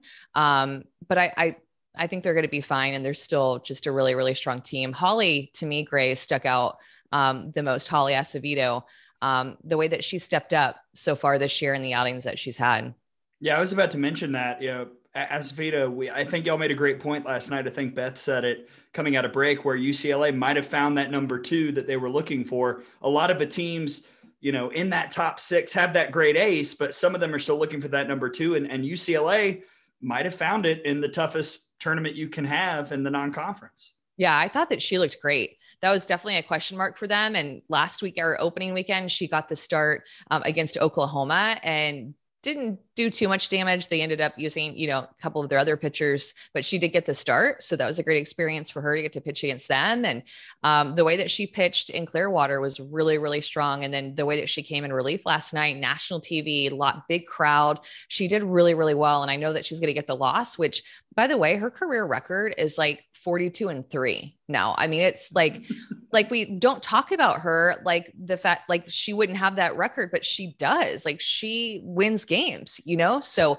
um, you have to respect what she's put together so far in her career and how she's even gotten better this year.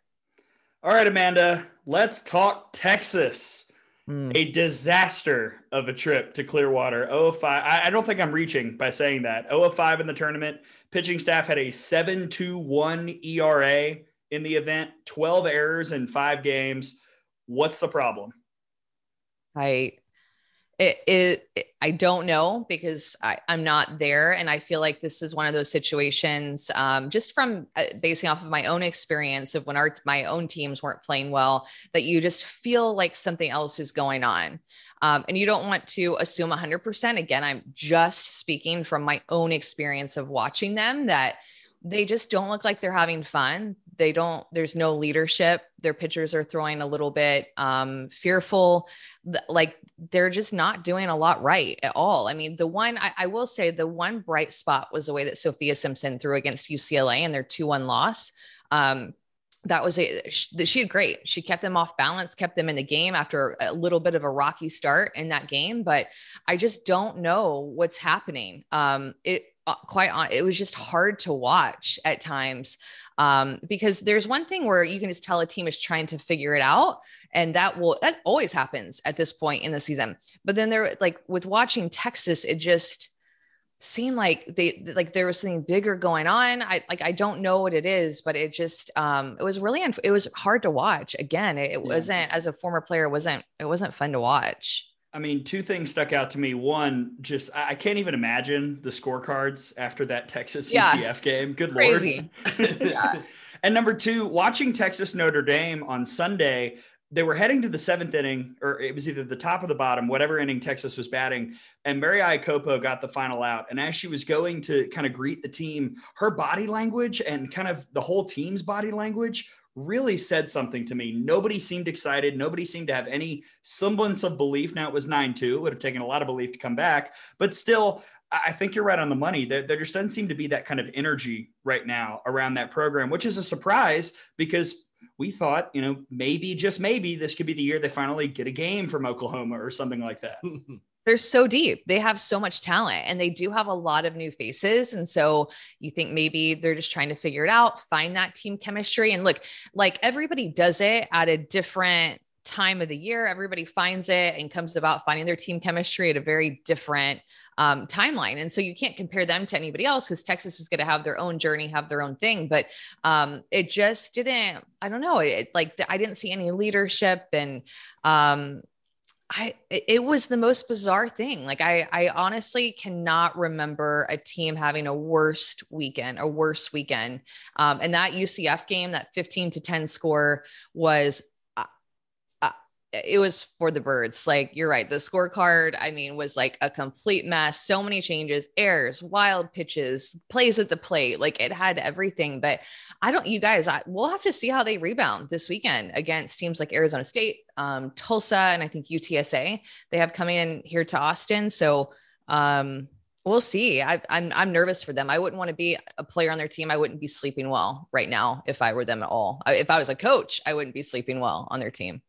Yeah, they have that, and then the week after that, they come to Tuscaloosa for for, and they'll play oh, Alabama oh a couple of times. So hopefully they don't figure it out until after they they want to wait a minute. uh, uh, couple of teams that had much better weeks in Clearwater than Texas did, and surprisingly so was Northwestern and Auburn.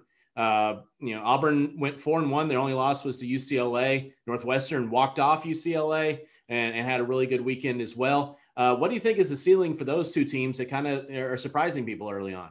Yeah, I mean, go Northwestern and Auburn. Those are two teams that like just surprised everybody, right? Like when you were thinking about the Big Ten, like Michigan, Michigan, Michigan, Michigan, Northwestern's over here, like, uh, no, we're actually probably the team to be in the Big Ten this year. Like mm-hmm. Danielle Williams threw so well. You talk about a team that played with a lot of fight, a lot of heart. They played together, like did all like did everything right, had that same type of feel like Florida State playing for each other, playing together. Like you could just see it. And like Danielle Williams was back to her freshman type form.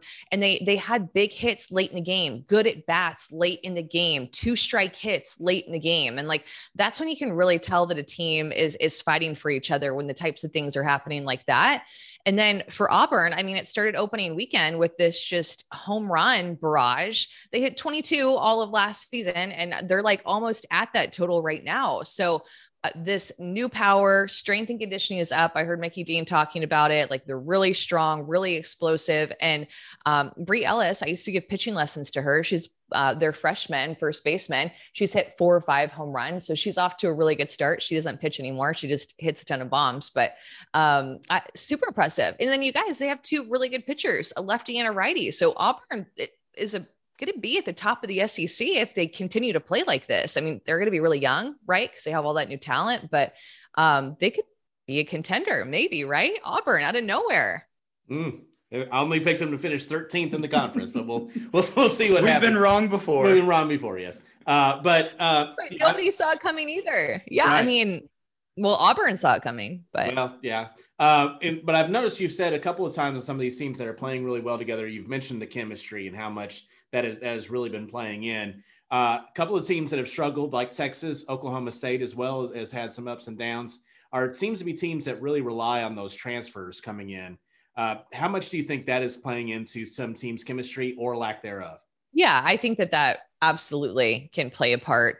Um, I think that the difference with watching like Oklahoma State is that they're like you just feel like they're going to get it. Like you just feel that they're close have to work on some things like it will turn around like they're still playing hard and just just not not happening yet. You know there's got some things to work on. Um and i think too like with morgan day and miranda elish those are two key cogs for oklahoma state. We know what kelly maxwell can do but uh, Day and Elish this year unproven. I mean, we've seen Elish play before, but as of right now, she has is not proven in this year because we didn't see her last year. But I will say, you guys, like she is such a fighter. I I have find myself pulling for her now because of just everything that she's gone through. And like, I, I don't know, like I, I, because I see her out there just gutting it out. I see her out there trying to figure it out and she's not going to, she doesn't give in.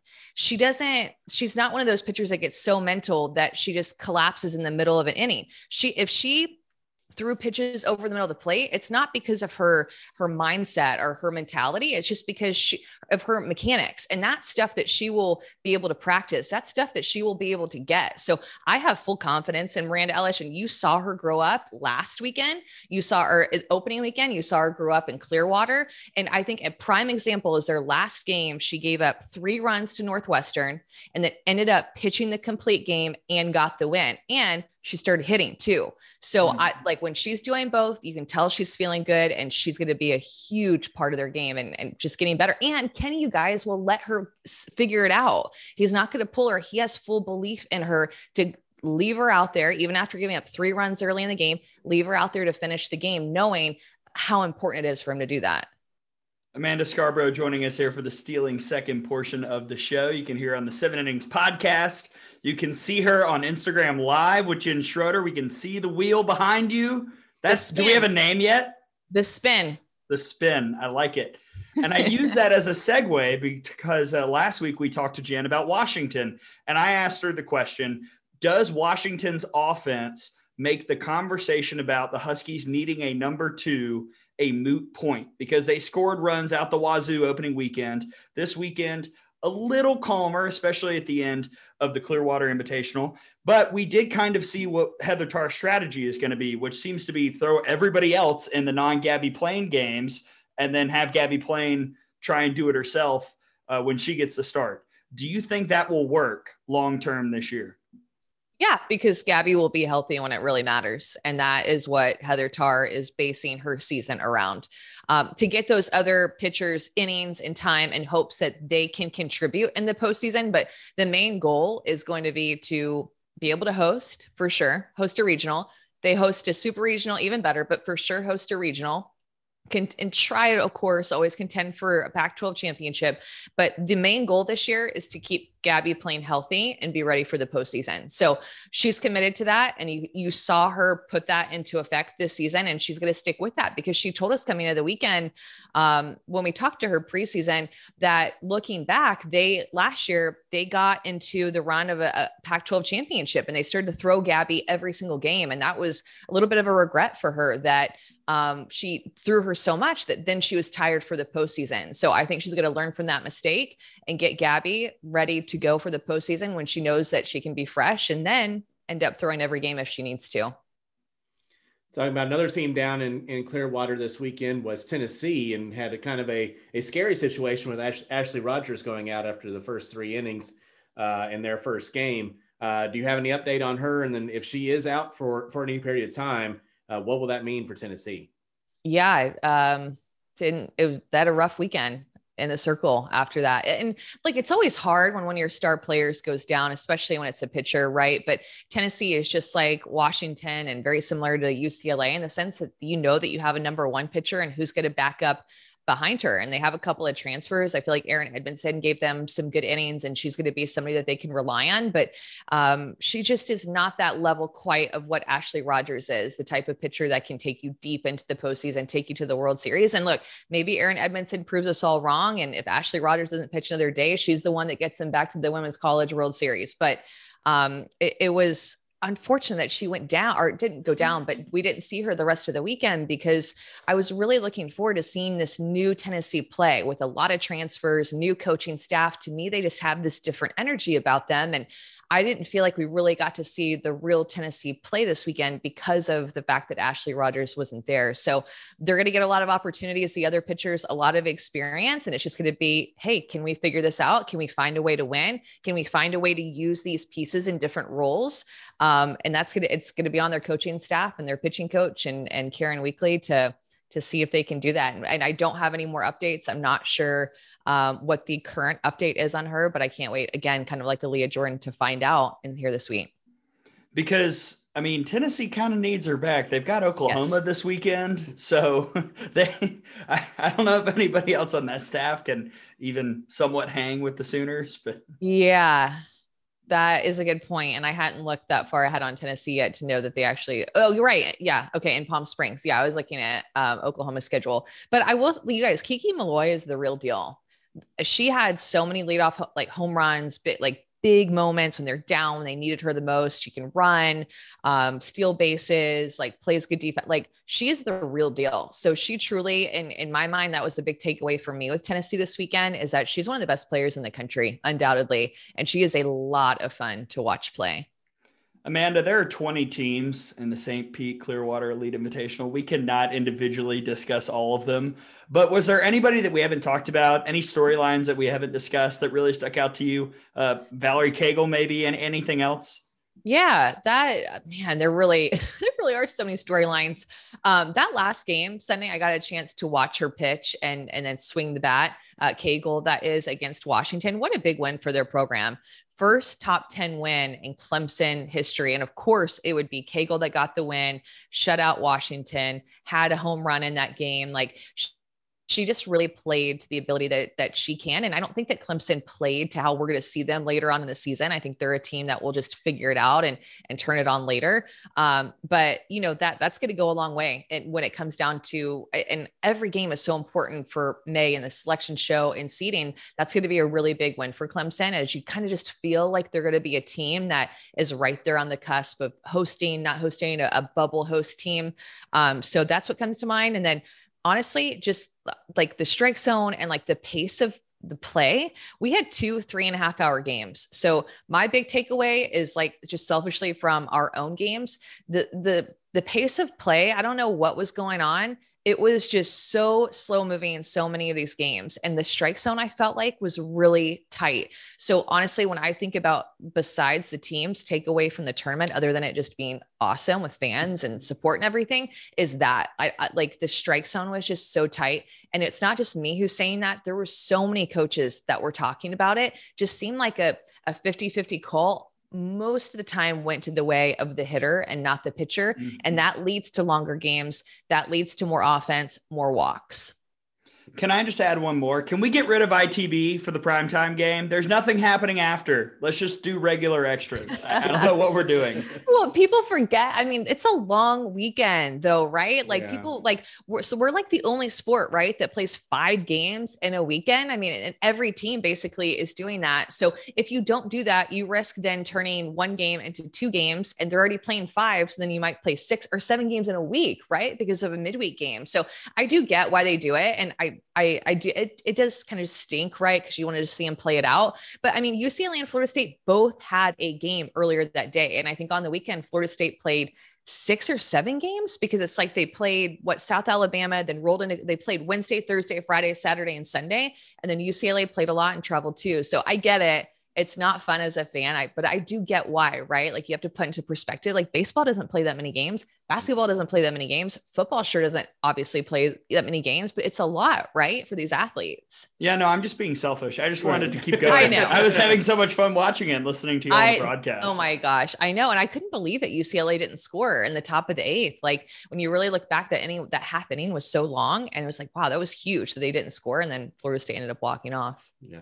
And, and it worked out for Florida State, but I don't know how after you say it doesn't score in the eighth, you don't bunt over the runner to third. And but that, that's that's a whole. But you know, but you know what? that's what the that's what February is for. Trying out things. Hey, Mack Leonard, you're one of our best hitters. Here's an opportunity for you to go up and swing the bat. Like yeah. that. That's what that's what they've proven so far this season. They do that. They can swing the bat like that. So just try it out. You know, like they were having a great week, and if I don't know, the game wasn't going to be lost on that because they knew it was tied. You know, like why not just like Fair. take a risk yeah. and just and just let her go. Mm. I almost Mack paid Leonard off. FGCL, by the way. Just, right. Again, yeah. it's good. Another one. fun to watch. Yeah. Um, outside of Clearwater, we had a top 10 matchup in Tuscaloosa with a couple of matchups, uh, amazing pitchers duels yes. between, eh, between Alabama and Virginia Tech. Just wanted to get your thoughts on both those teams. Alabama, obviously unanimous number two in the country right now. Virginia Tech, they definitely have the pitching to make a make a run to Oklahoma City. The question will be the offense. Yeah. So coming into the year, um, we did we had to fill out some questions for ESPN.com, and they asked, you know, who do you feel like is the biggest transfer, biggest impact player that's a new face on a team? And I immediately said Allie Shipman, and you can say, oh yeah, but well, she's a great catcher, defense leader, whatever. But I thought that she was going to bring offense to Alabama coming into the season. And we haven't seen her, I don't think, hit quite to her potential when she was at Tennessee, but you just could feel it that she could be like an impact offensive player. And I love what she's brought offensively to Alabama. And I think that that's been huge. Love the defense that Alabama played, um, coming up with those key plays, especially after a game of just a ton of strikeouts with Fouts and more um, defensive type game and less fewer strikeouts with Kilfoyle playing, but are with Kilfoyle pitching. So um, you, I know you, they got tested, and I love that Alabama stepped up. Now, on the other side of things, like Virginia Tech to me is a World Series team. And I know that they didn't swing it because they didn't score any runs against Alabama, but but they got close. They were threatening. They're just one swing away from breaking things open. Things just didn't go their way, right? But when you have pitchers like they have, they can get you to Oklahoma City and that team will hit. Pete D'Amour coached at Missouri. He got them to the World Series. He knows what it takes to get them there. And when you have the arms that they have, they're they're going to be a contender. If not this year, then maybe next year. But I, I think this year they can get there. I truly do. Yeah, honestly, it was one of those weekends where, as great as Alabama played, the biggest story to me was Emma Lemley. I knew yeah. that she was a highly rated recruit, but watching her pitch, it was it was so interesting because I haven't seen a pitcher perplex Alabama batters from start to finish of a game like that maybe since G Juarez back in 19 in the World Series. I mean, it, it was one of the most impressive performances I've seen from anyone at Rhoads, let alone a freshman making her first true road start against the number two team in the I country. know. So incredible. I went back and um, so I worked out yesterday morning um, in the hotel. And after I ran, I was just walking on the treadmill and I watched a couple of the innings just on my iPad while I was walking, just to move and do something and be able to watch a game outside of Clearwater. And she, her rise ball was so explosive. I mean, it was just jumping, and you could tell with how far Alabama was expanding their zones. But it reminded me of I got a chance to watch Jordy Bahl pitch in person, the freshman for Oklahoma, and how she pitched against UCLA. It was very, very similar. The way that she was able to just shut an offense down, Jordy Bahl with going up against UCLA, like at a, a similar feel. So those two freshmen upspin, getting a, tons of swings and misses, so pitch with good velocity, good movement. Like they're the real deal. They really, really are. And you can tell they got, they went up against top five, top three teams, and they were able to have success. Like I cannot wait to watch the, both of those players develop. Well, speaking of Jordy Bahl, one last question, Amanda, before we let you go records were broken or at least tied this week with Jocelyn Alo. Like, just I, I don't know how she does it. I mean, th- this lady comes in, she needs five home runs on the weekend. She gets it in like six at bats to tie Lauren Chamberlain for the all time home run record. Goodness gracious. Uh, I mean, not surprising considering how far she was behind coming into the year, but I don't think anyone expected her to get it this quickly. I know. Clearly, she's not feeling the pressure of breaking the record like Lauren Chamberlain did a little bit um, whenever she broke it. But it, Um, I think that makes her even more scary to think about because you see the way that she performs under pressure. She doesn't get phased. She doesn't she doesn't let that stuff get into her head. And so that's why she was a player of the year last year. That's why she could potentially back it up with another player, national player of the year this year. Um, she's so good. And I mean, I, we're all assuming that she'll probably do it in Palm Springs, right? Coming up. So um, I know Patty Gasso was trying to get to Hawaii to see if she could break because they'll play in Hawaii the weekend after that. Um, thinking, I don't know, like Patty Gasso just trying to time it up, right? Thinking like four, fourth weekend into, se- into season, maybe that can be when she breaks it. But I think she'll break it next weekend in Hawaii. It can just be like a kind of a celebration for her. I'm sure the teams like Tennessee that are going to play them would, wouldn't mind if she just sat out this week. And, and yeah, I know, right? That'd be fine. Yeah. No, no, no, no. Patty, no, Patty is going to play her. She wants her to pile up the home runs so that she can go chase after that National Player of the Year award again. Because look, she is, she's a true contender for it with the way that she's come out. Well, then in that case, I will predict it happens against Tennessee if Ashley Rogers is not available. I think. Yeah, probably so. Yeah. We'll see. Yeah, I did the lefty uh, McCachron, I think her name is for Tennessee. She threw well. Just give a shout out to her. Maybe we'll see. I don't know, but Jocelyn Alo is a different animal. yeah, for sure. Uh, Amanda Scarborough joining us here on the Out of the Box podcast. Amanda, it is so good to see you. I'm not going to spoil things, but I know we will see you at some point here in Tuscaloosa later this year. We're so excited for that. Thank you for joining us. Yeah, I can't wait. I we have some good games that we might see each other for coming up. I'm looking forward to it. It'd be fun. Yeah, thank you, Amanda. So that was Amanda Scarborough. Always good to chat up with Amanda. Oh yeah, that, uh, you can tell she had a great time in Clearwater. Oh, I'm jealous. I mean, yeah. like I don't know if I want Alabama to play in that event, considering what happened to a lot of the teams down there. I, I love watching it. Yes. Yeah. I like like broadcasting it would be so much fun. But right. being there like with a team riding mm-hmm. the emotional highs and lows, yeah. we've done it once. It was a nightmare. And now considering the parody, I'm not sure I'm ready for that. it was a nightmare. We went three and two, by the way. It's all we, we act like it was an 0 and 5 weekend for Alabama. Alabama, you know, got a big win over Washington. It's just it, it, was it was rough the UCLA and, and Oklahoma State game. Like honestly, I'm just going to be real. It makes me feel a lot better about how Alabama did a couple years ago, and and you know all teams are different, but like Clemson also went three and two. They had a good mm-hmm. weekend. You look at Notre Dame; they probably feel amazing. They were two and three in Clearwater. right. Michigan probably not real happy with their two and two performance. I, you know, I feel better about Alabama getting out of there with a winning record somehow. right. But either way, speaking of winners, we're going to come back and talk about it. Winners and losers from Clearwater. Not all winning records are created equal. Not all losing records are created equal. We'll talk about it when we get back here on the Out of the Box podcast.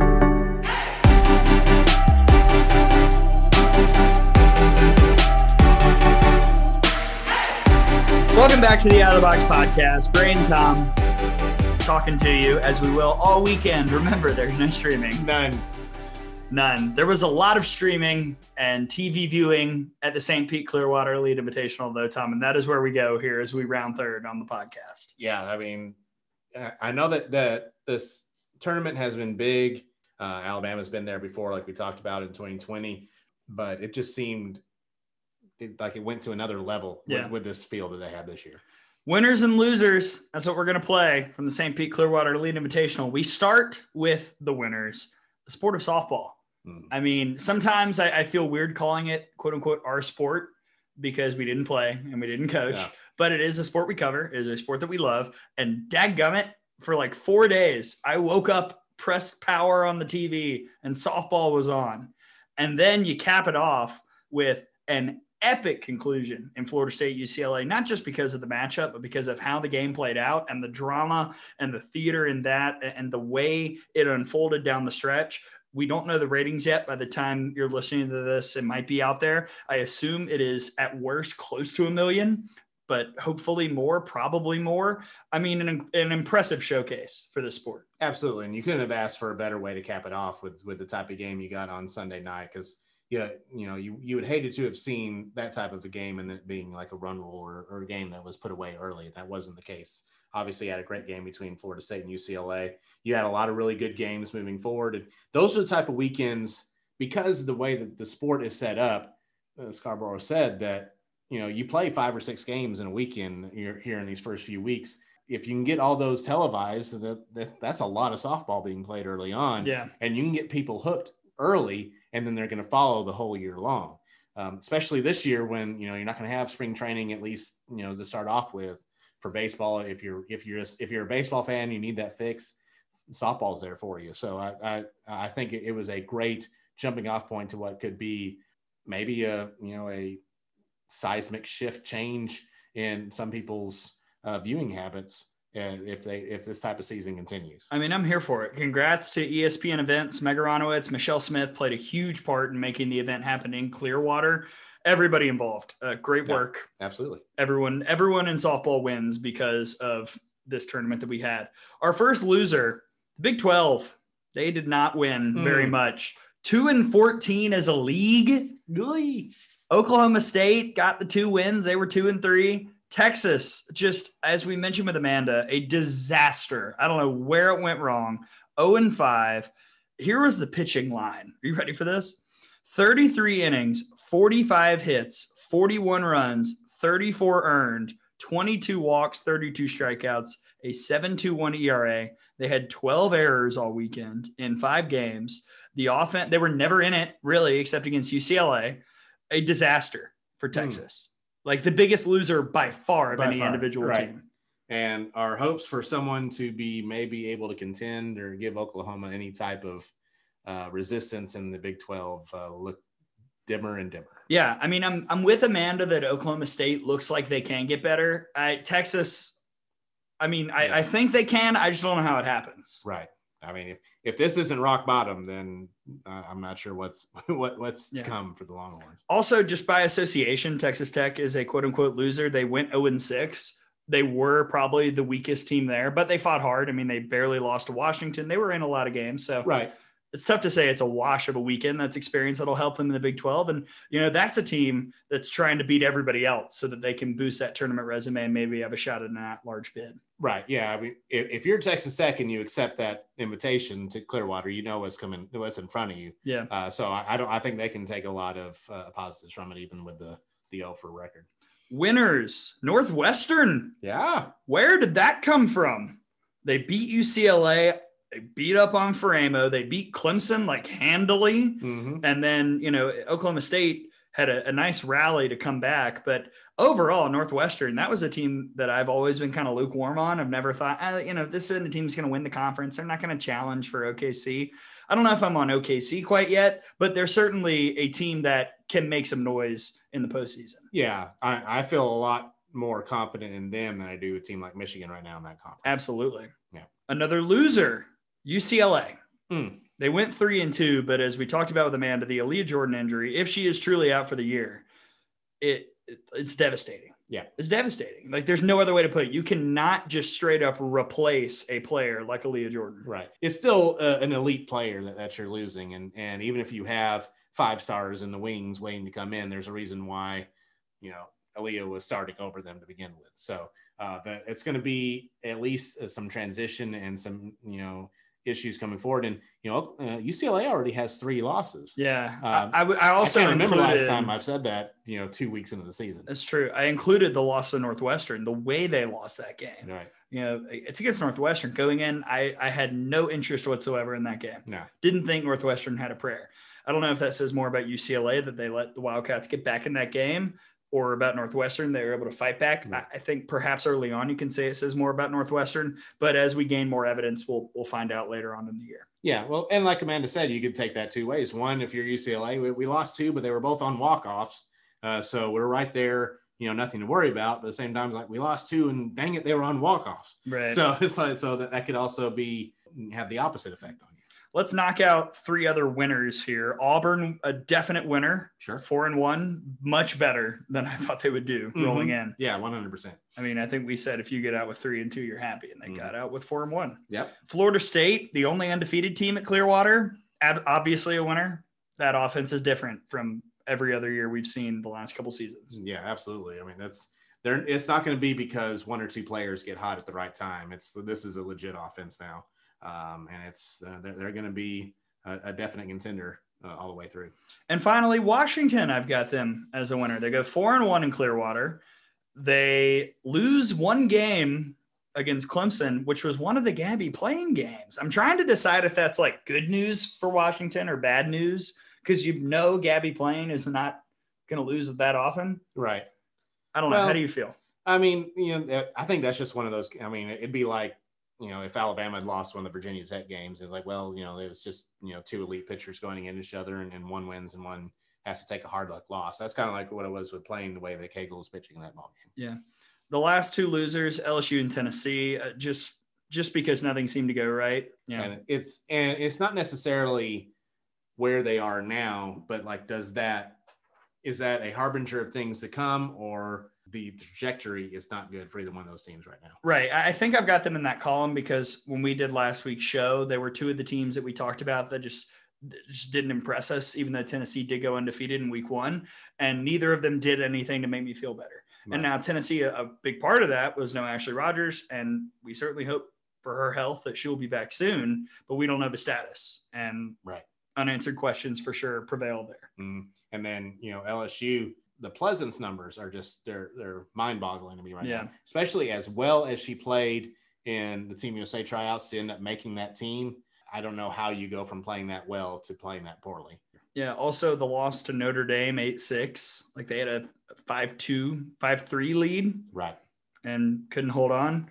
Maybe Notre Dame's a little bit better than we thought, but I, I, I don't know. Hmm. Hmm. All right. Big outside the SEC games in week three. Tom, let's do our thing. Pick one from each day. What excites you? Well, on Friday, Northwestern plays Oregon at the Mary Nutter. So yes. this is a Northwestern goes down to Clearwater, plays a lot better than people are expecting. Now they go out to the Mary Nutter, uh, a lot of travel there, um, two really big tournaments back to back. You know, what, what does Northwestern have? Are they able to sustain this, you know, in multiple weeks against uh, top level competition? And Oregon, you know, they're coming off of uh, wins over Baylor. So uh, maybe you know, it's also a, a test for the Ducks as well. So, one of the big mysteries in college softball right now is where is Brooke Yanez? As I've got the Oregon stats pulled up, you notice she has not thrown this year. I've heard that she could have last weekend, but she did not. Where is she? What's up, Brooke? Where you Hmm. at? Put her on the milk carton. Right. Where is she? Very strange. Yes, very odd. So, So, if, if, if she does pitch this weekend, welcome. You're facing a Northwestern team Right. that's probably feeling as good about themselves as they have in the last decade. yeah, that's a tough start. Saturday, I agree with you, by the way, on Friday. Mhm. Saturday, my eyes go to Washington Northwestern. I Mhm. mean, can, can Northwestern do it again against another one of the big Pac 12 powers? Yeah, and then I, I'm looking at another matchup at the Mary Nutter is Arizona and Oklahoma. Mm, We've seen this Oklahoma absolutely steamroll everyone they played this this year. Uh, you know, outside, you know, but even the UCLA game wasn't necessarily a steamroll, but it was a game they had in hand and, and won it. Uh, will they be able to continue to do that against a team like Arizona, which has the offense? You know, the pitching is still an, an issue. You know, will will they be able to do what to Arizona what Alabama did to Arizona? I think because now you're going to get to the point where if there's this separation between the top five, six teams in America, how are they going to do against common opponents? It's Right. Gonna, it's going to become a, a talking point. Sunday, my eyes go to Troy, Virginia Tech in Columbia, South Carolina. Troy, pitch Leanna Johnson against Keely Rochard. I want to see it. I expect Rochard to win that. Mm-hmm. but I want to see Johnson pitch against the Hokies. I also want to see it for Virginia Tech's sake. Can they hit Johnson? We know how good she can be. If they can get can hit her, then I, I think the offense will be just fine. If not, then perhaps we ask a few more questions about the Hokies, considering they haven't made adjustments against the great pitchers. But I want to see that pitching matchup. And then I want to see what Texas does in that entire tournament. They finished off with Arizona, Arizona State on Sunday, uh, also playing a Texas State team that has, has been good in the past. Are, are they going to be able to right the ship in any way, or does does the spiral continue? Even you know when they're hosting a tournament, when you host a tournament, you want to try to you know You expect to win Yeah. most, if not all, the games. Mhm. Mississippi State. right. It's a get right time. Uh, so we'll see if, if Mike White's squad is able to do that this weekend before they come to Tuscaloosa in two weeks. Mm, we've got our eyes on it. Mm-hmm. It's gonna be fun. Yes. We're on it. All right. Somewhere Nathan Sheen is laughing. We've rounded third. It's Mhm. time to head home. Whew. You've been ready for this. I'm one. ready. I've been I've been storing this one up. By the way, all of you, you're welcome. That segment probably way shorter than everything else we've recorded. As we record, I don't have timestamps, but I'm just taking a wild guess. Yeah, yeah. But when we get back, we've got off the wall. But prior to that, Mhm. Tom has got something to say as we bring back a segment from season one. It's not even on the rundown. Oh wow. On our soapbox has returned. Tom's stepping on it. Mm-hmm. He's talking about tournaments. That's when we get back here on the Out of the Box podcast.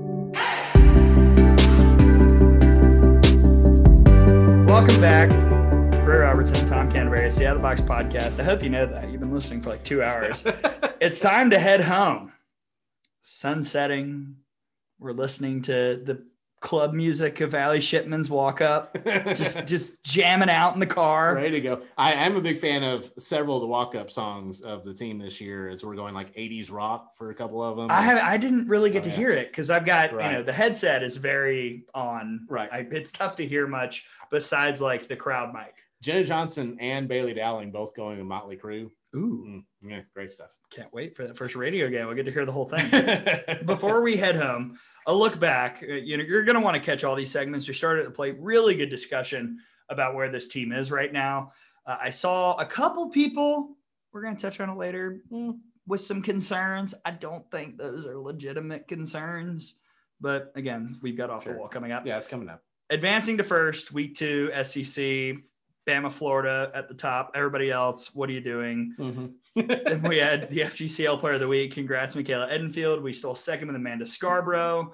We rounded third and discussed winners and losers from the St. Pete Clearwater Elite Invitational. Talked about what other games outside the SEC we're interested in. And now we head home and do something we don't usually do.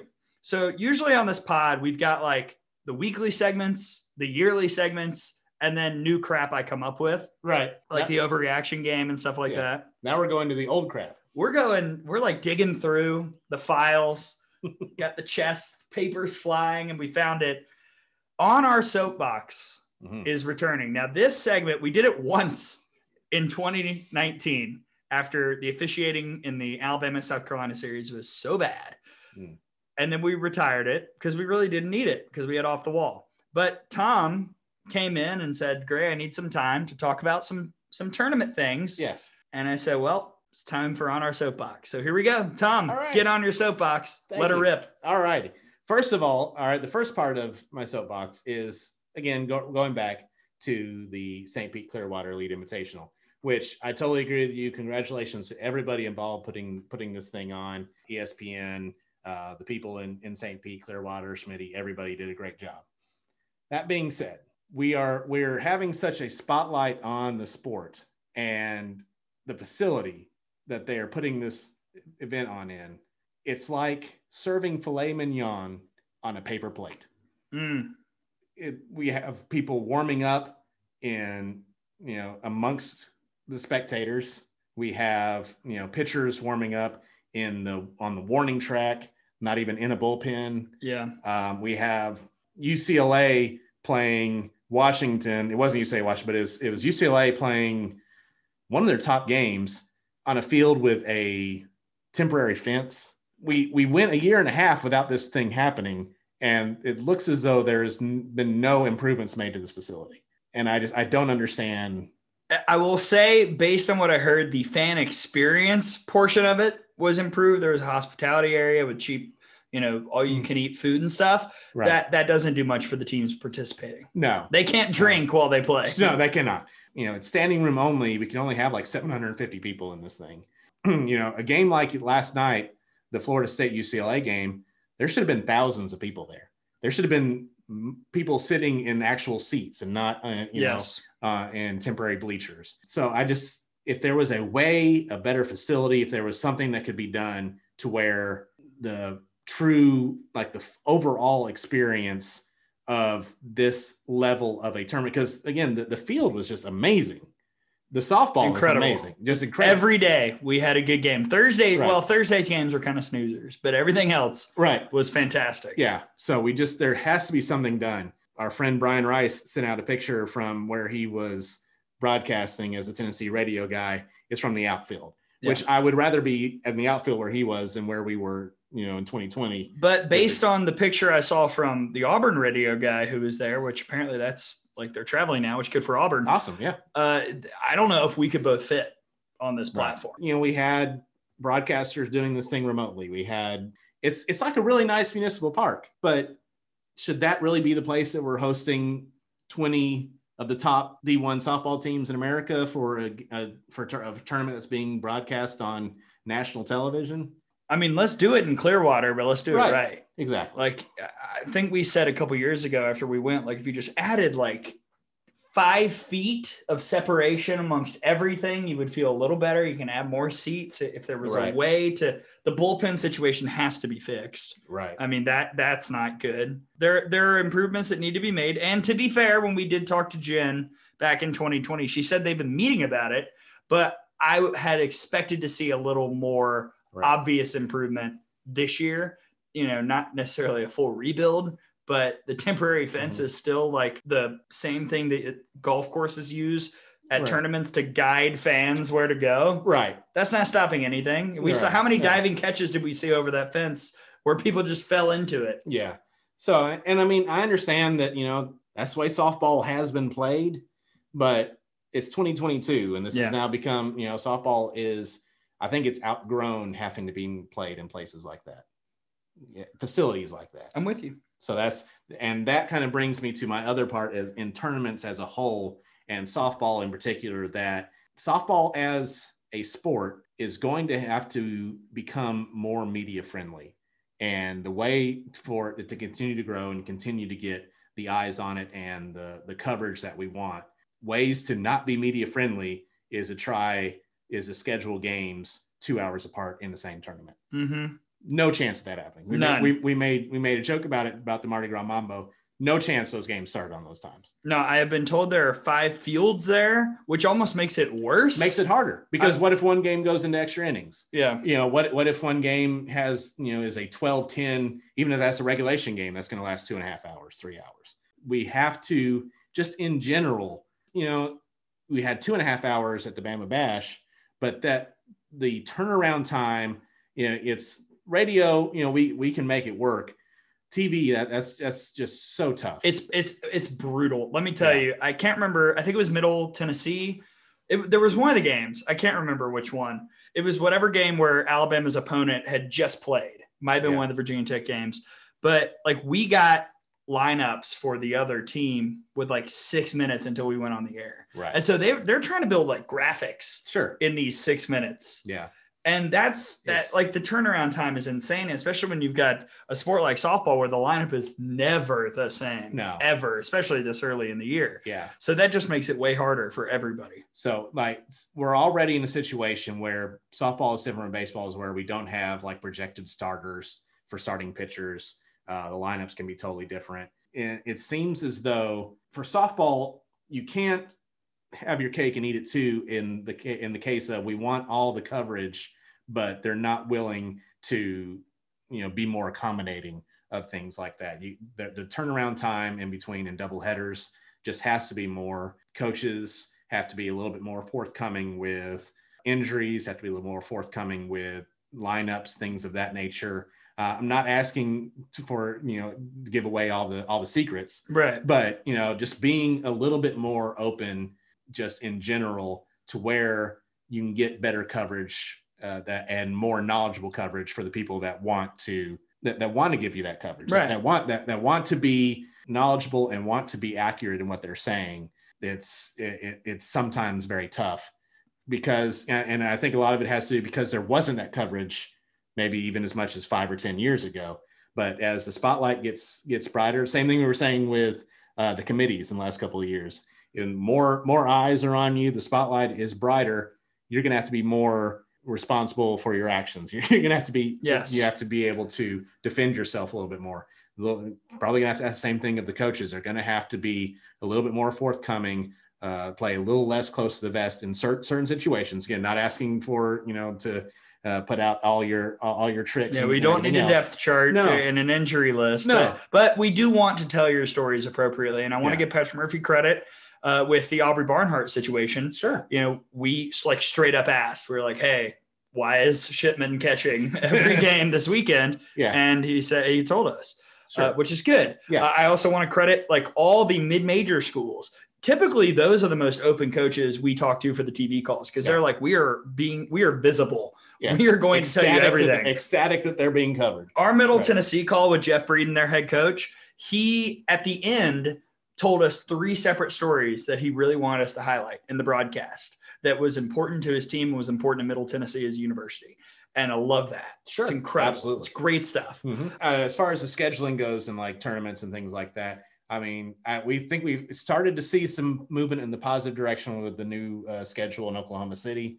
Uh, but looking back to 2019, uh, Alabama beats Oklahoma, walk off to force the if necessary game.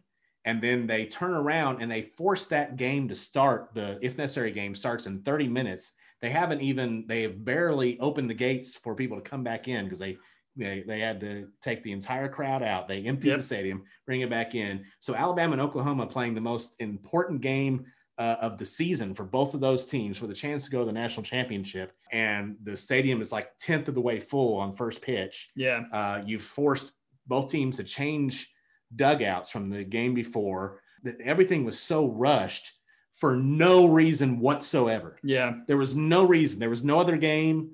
Like it, it'd been almost somewhat understandable had there been another game after it that you were trying to get in uh, before it got too late. But there was no game after. There was no reason for there not to be an hour, you know, hour and a half. You could do a full total restart, rewarm up, and everything. But it's just something about, and it's the way that softball has been in the past. Of all right, we got to go. We're ready to go. Next game. Next game. Go.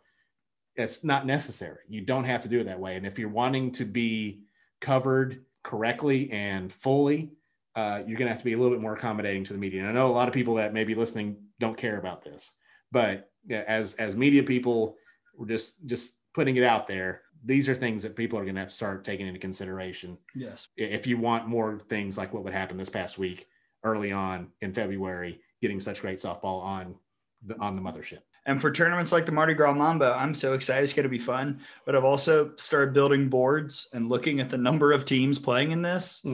Like, there's no shot we're on schedule. No. No shot.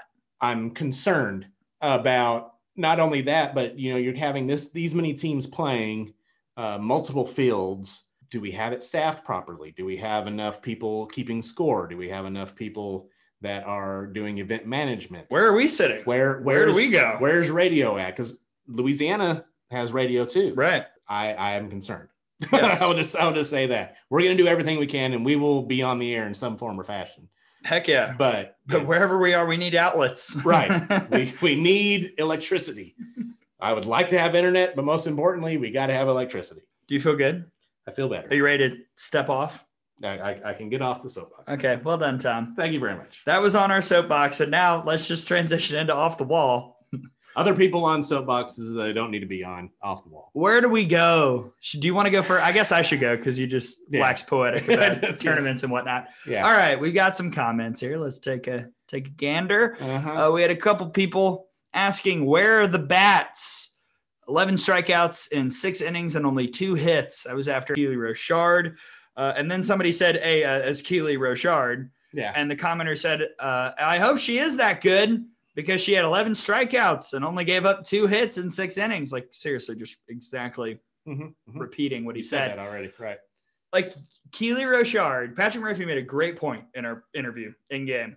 There were three first team All American pitchers that were in the P category. You had some in at large and whatnot. There were three first team All American pitchers last year. Two of them pitched at Rhoads on Friday Montana Fouts and Keely Rochard. Yeah. I had said last week if Alabama scored three or four runs, that would be A plus plus plus Right. against Rochard.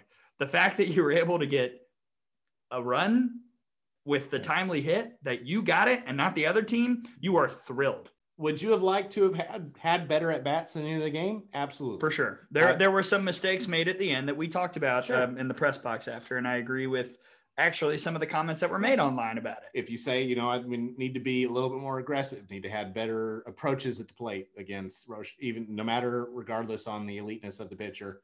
Okay, I'm Yeah. I, I will That's 100 constructive. I 100 percent agree with that. Just saying, got to hit better pitchers better. That's not constructive, and you know not fair because again, this is an elite pitcher, and you know this is a pitcher that was right there with Montana Fouts in the Team USA tryouts. Yes. You know, so you have to take into consideration the opponent in some of these times. All right. Next up. If you only had two hits against Evansville, then okay. Yes. This we is- we would be Right. yeah like the middle Tennessee game the first one I was thinking okay now this is a cause for concern but they figured it out so it was fine and you also had a, I think you had a hangover from the, a little the bit previous game. Yeah. next up somebody uh, after the game story the second one this was this was like this was one of the most fun games I've, I've ever called at Rhoads Absolutely. like ever Amazing. pitching duel. You had a freshman bursting onto the scene as a fan of softball. I'm watching that thing I'm like, holy cow, what a story. You've got Lexi Kilfoyl pitching great, the defense backing her up when she gets in a little trouble. And then it pretty much closes out with a like miracle home run after Alabama executes the inning perfectly. First pitch single, sack bunt, first pitch home run. Like everything is going according to plan. It's Right. like a fantastic softball game and a really good win for Alabama.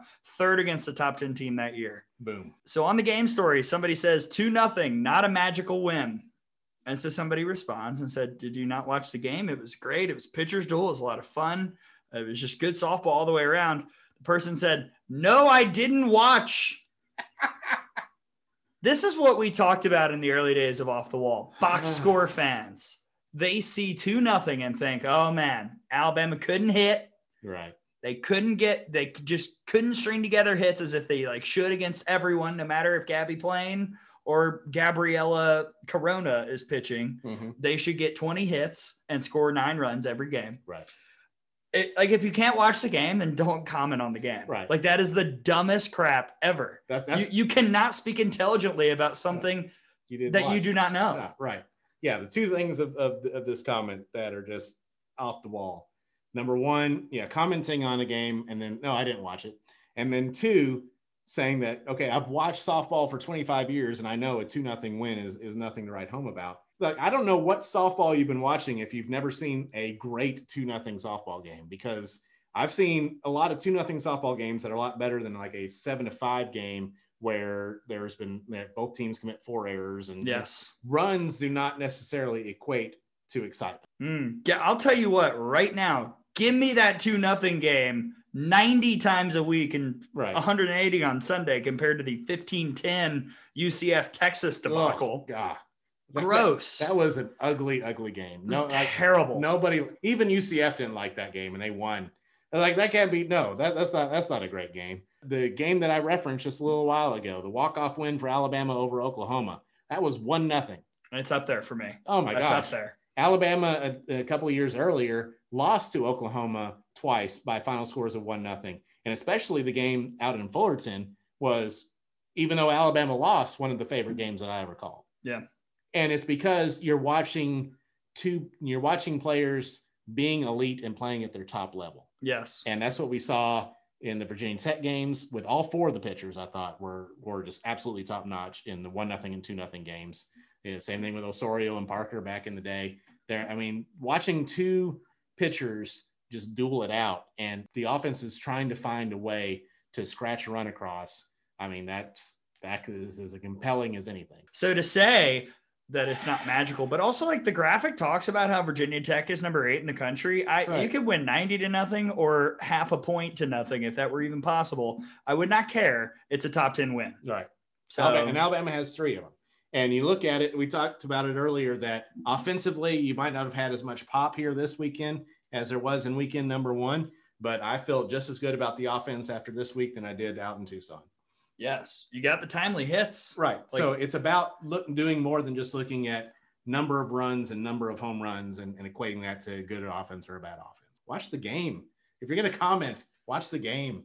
All right. So do you have anything you want to add? Well, I would, I would, one other thing. Okay. So when we do, like you, you posted on Twitter today talking about, you know, the streaming situation. Yes. We're trying to let everybody know. let everybody know the streaming situation. If a game is not being streamed and it's only on the radio, maybe don't comment on the radio guys saying how disappointed you are about it. Yeah.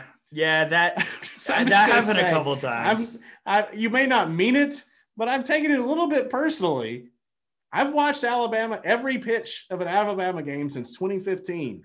Everyone that's happened, I've been there for and covered and talked and described almost Yes. all of them. So I'm just saying, I hope that you will like take some of that experience into account that maybe I know what I'm talking about when I'm describing this to you, and you're going to get as good as it possibly can be without being able to watch it sometimes on a very poor stream. I'm proud of the job that we do. I am proud of the analysis that I try and put in about the pictures. Like I, I don't, it's not BS. Yeah. Like I actually sit and watch film for Yeah. hours to Yes. try and give you, the listener, somewhat of a clue Mm. about what this pitcher's backdoor curve looks like. Uh, would you rather have that or have what we apparently heard was a terrible uh, product put out from Tucson when the games that were streamed? Which one? Which one was better? Think about that when you're commenting on how disappointed you are that, that you're going to have to only listen to us for a weekend. I mean, it's just one weekend. Like, what's Right. the word? I mean, Like, are, you, are you gonna lose sleep because you couldn't watch Alabama versus Northwestern State? Right. because, Like, is that keeping you up at night? because the 12 nothing victory over Southeast Louisiana wasn't available for you to Oh, see. We'll have the GoPro anyway, so you get to watch us. You'll be able to watch us. that.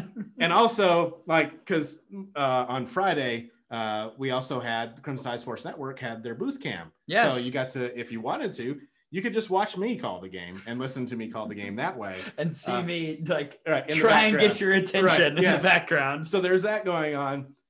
Several people asked, "Can you turn the camera around?" No, they can't. it's streaming on ESPN. No. Do they really? Yes. There's a reason why during What? there's a reason why during football football games you're seeing Eli Gold. During basketball games you're seeing Roger or you're seeing Chris Stewart. Because that's what we're able to do. We're not allowed to show the game. There are there are contracts. There are rights. I feel like I Uh, got back on the soapbox there. I Wow, that was funny. It's okay. I know that there are plenty of people muting me and timing in you, so I know how this works. It's fine. I know the haters and losers out there. They just want me to shut up. they, they just they just want to hear the obviously biased guy, not the guy that has to be. okay, that's off the wall. Uh, Before we sign off, should we do it one more time? There is no streaming no. this weekend, Friday to Sunday. Thursday is on ESPN Plus. So you can watch that if you want to pay for ESPN Plus, which I did because I wanted to watch all of Clearwater. Mhm. But I'm going to keep it the rest of the year because I have a feeling we're going to see more softball on the plus Yeah. for ESPN, not SEC Plus. But on Friday through Sunday, there is nothing except radio. So just again, I, I like don't DM me. I will defer to the pod and to my earlier tweet. And also, again, you're asking us to point me in the direction where I don't have to listen to you. no. And if someone comments, here's a way to stream it, don't yeah, don't don't get your money taken. don't give it to the credit give it to us. Yeah. Just kidding. if you just want to give your money away, we're available. All right, but if they want to tune in, Tom, how do they do so? Uh, you can always uh, go if you're on in Tuscaloosa, go on the air over the radio at 97.5 FM. I want to add in in Tuscaloosa, not Daphne, not Birmingham, not Lake Martin, not Montgomery, No. not Atlanta. All the people who are saying I'm in like Aniant. No, Tuscaloosa. Right. It doesn't it doesn't reach much farther than No, that. well, this is not Jox. Right. This is 97, and even Jox, I can't get in Huntsville. Yeah, at some point it goes out. That's how we can do a whole thing on how radio works later. But in Tuscaloosa, 97.5 FM on the radio, and go to nick975.com to listen live on a website. Download the MeTV 97.5 app, and that has uh, that will have it uh, there as well. So you can take that anywhere you have a phone with either four or five G or Mm. or Wi-Fi, and you got it there. So Anywhere in the world. anywhere in the world. So uh, that's uh, the MeTV 97.5 app, nick97.5.com, uh, 97.5 FM in Tuscaloosa. If you need links to any of those, just go to rolltide.com on the schedule page. They will have links to listen live. Uh, most of the social media posts will have links as well uh, from Alabama. So just uh, hit on any of those. Just push the button. And from us at Gray, G R A Y underscore Robertson. I'm gonna like every day I'm tweeting out these links. I'm like I'm trying to hammer it home to where my goal is one. Where can I watch tweet? Because I, know one person will miss, Sure. but any more than one, and I'm gonna be Right. pissed. Because like seriously, guys. Come on, people. And something else too, we talked about uh, at the beginning of the season, the Varsity app that is going to be available. You'll be able to hear us uh, starting in April. Yes, the forward. Georgia series. Yes, the Georgia series will be the first one that'll be on Varsity app and full on because uh, we are on local only until then, but then we'll be on the full network and the Varsity app and such. All right. Uh, you already mentioned your Twitter. Go ahead and give it. T Canterbury RTR on the Twitter. So unbiased. Mm-hmm. At out of the box underscore pod. I don't want people to think we're in like a bad mood because there were a lot of grievances that were aired in this podcast. But I feel like 80 to 95% of the people that are listening are like nodding their yeah, head saying I mean, yes. like we're just trying. We what we are trying to do is make life easier for you with Yes. the with the talk about the streaming. We're not trying to be smartasses. We're trying to Right. like let you know what's going to happen. because we saw what happened on week one and we're Yes. trying to eliminate that from We are getting out in front. Mhm. I feel good about it. I'm not like, but I also am really pleased with where the sport is. We've talked about that. I think, I think this year, I, like Oklahoma looks really good. They're going to be in the World Series. Sure. Are they going to win it? No idea. I, I see right now a six team race for national championship contender. To me, that can get bigger as the year goes on and probably isn't going to get smaller. I, I think any of the complaints or the the constructive criticism that we have right now is just tightening the screws. Yes. It's not like things don't need full overhauls. We're just we we got to just tighten the screws because we're coming to a point where we're as a sport about to outgrow the previous formula that we have. Yes. All right, that's the pod. Thank you to Amanda. Thank you to ourselves, I guess, for talking Yes. for unknown amount of time. What a show, though. We thank you for tuning in to another episode of Out of the Box. We're grateful for all the support. Please keep coming back. Again, there is no streaming here this weekend. It's all on radio. Oh my God, I just saw that. out of the Wow. corner. Somewhere Nathan Sheehan is laughing because he's been memed. This is awesome. I'm gonna retweet this What from uh, from T Canterbury RTR. wait, wait, wait. We're going to stop the conclusion. Oh, oh, yeah. and er, we're gonna pick it right back up. This is this is a delayed recording. It's gonna be just slid in. You're not gonna know, except I'm telling you. we're adding something to off the wall. because we were looking, as you heard, we were just talking about as we were concluding. We were excited because Nathan Sheehan, our sports information director extraordinaire, Yes. uh, the purveyor of Nate's Thirsty, which is coming up soon on on the Outbox podcast, got a meme, and I was like, "Oh, this is awesome!" Great. And then I looked into why. Oh. Guys, come on. Why are why are there so many people out there who just don't want to have fun? refusing Like- to have joy. Like, no, I don't get it. I don't get it. Bama U is a softball thing. It has been around forever. Like before my time. Like- Yes. and like I said, this is my eighth season. This is before. It's been around at least ten years. Yeah, the OG Bama U folks, uh, they crafted this, I think 2011, 2012. Like this has been a while, Mhm. uh, along for a while.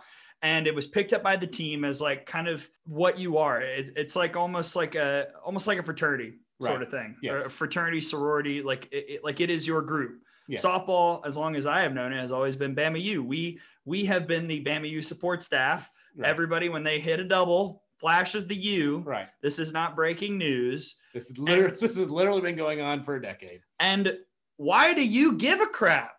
Right. Like, are you hurt at all by Kaylee Tow flashing the U after a double? Yeah. So uh, as we're looking into that, there was a quick little video of Alabama players doing the Bama U sign, Which uh, they have done forever. right. Like, as long as I've been around, And- you has been flashed. excited for the game. This is uh, all in like pregame over you know over the few days of the weekend. And there are some people that are upset about it, and I don't know why you would be upset about it, but No there are reason. people that are upset that Alabama is because they're not we're not Alabama University or the it's Bama U. It's it's it's not new. It's softball's thing. why why are if you're if you haven't followed softball enough to know that that's the thing then why are you at this point upset about it and if you are upset about it why do you feel the need to comment about it just move on with your life It's okay.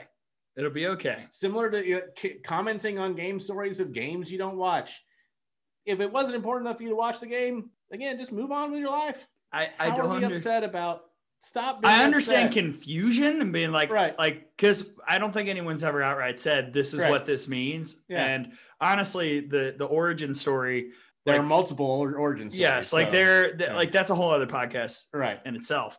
But that, there's like, no twelve- reason to be angry about it. and like 12 people would care. Yeah. So I mean, it's, we're probably not going to do that special. But why? I don't understand. Just let people enjoy stuff. I don't know why that this is a thing, and it's it's a, a outreach and an outbranch of social media in general. if someone says something in general, if someone says something you disagree with on social media, just keep scrolling, move on with your life. But uh, but just if someone's having fun, let people enjoy themselves. Like there was a, I posted my my picture from In and Out Mm, in Tucson. yes, very good. So good. Love love going to In and Out. Got people saying, eh, oh, In and Out's overrated. I don't like it. I don't care what you like. This was my lunch. And why do you feel the need to comment on it? I don't why I don't understand people having that mindset of somebody's having fun, let me get let me bring them down Yeah. all possible. Just it's just crazy. Like the softball team, this is not new. This has been a thing forever. Mm-hmm. We it look see see the ring up there from the 2019 SEC regular season championship. Do you know what I've Yes. got on the inside? We could pick what we wrote. Right. I had CTSN because That's what we did. That's what we did. That's we are. and I had Bama U in there. yes. It like this is not breaking news. I'm not all of a sudden taking that to the ring shop No. or whatever to get it scrubbed off. I've made a terrible mistake. Oh, We, no. we understand. Okay, anything else to add? Let people enjoy things. Just let us be happy. Just let people be happy. It's been a bad couple years. Right. Let us thrive. Okay, back to our regularly scheduled closing. okay. For my partner, Tom Canterbury, I'm Gray Robertson. Big weekend in Louisiana. We'll see you there. We'll have koozies and stickers if you swing by Youngsville. And we'll see you next time on the Out of the Box podcast. There is no streaming this weekend.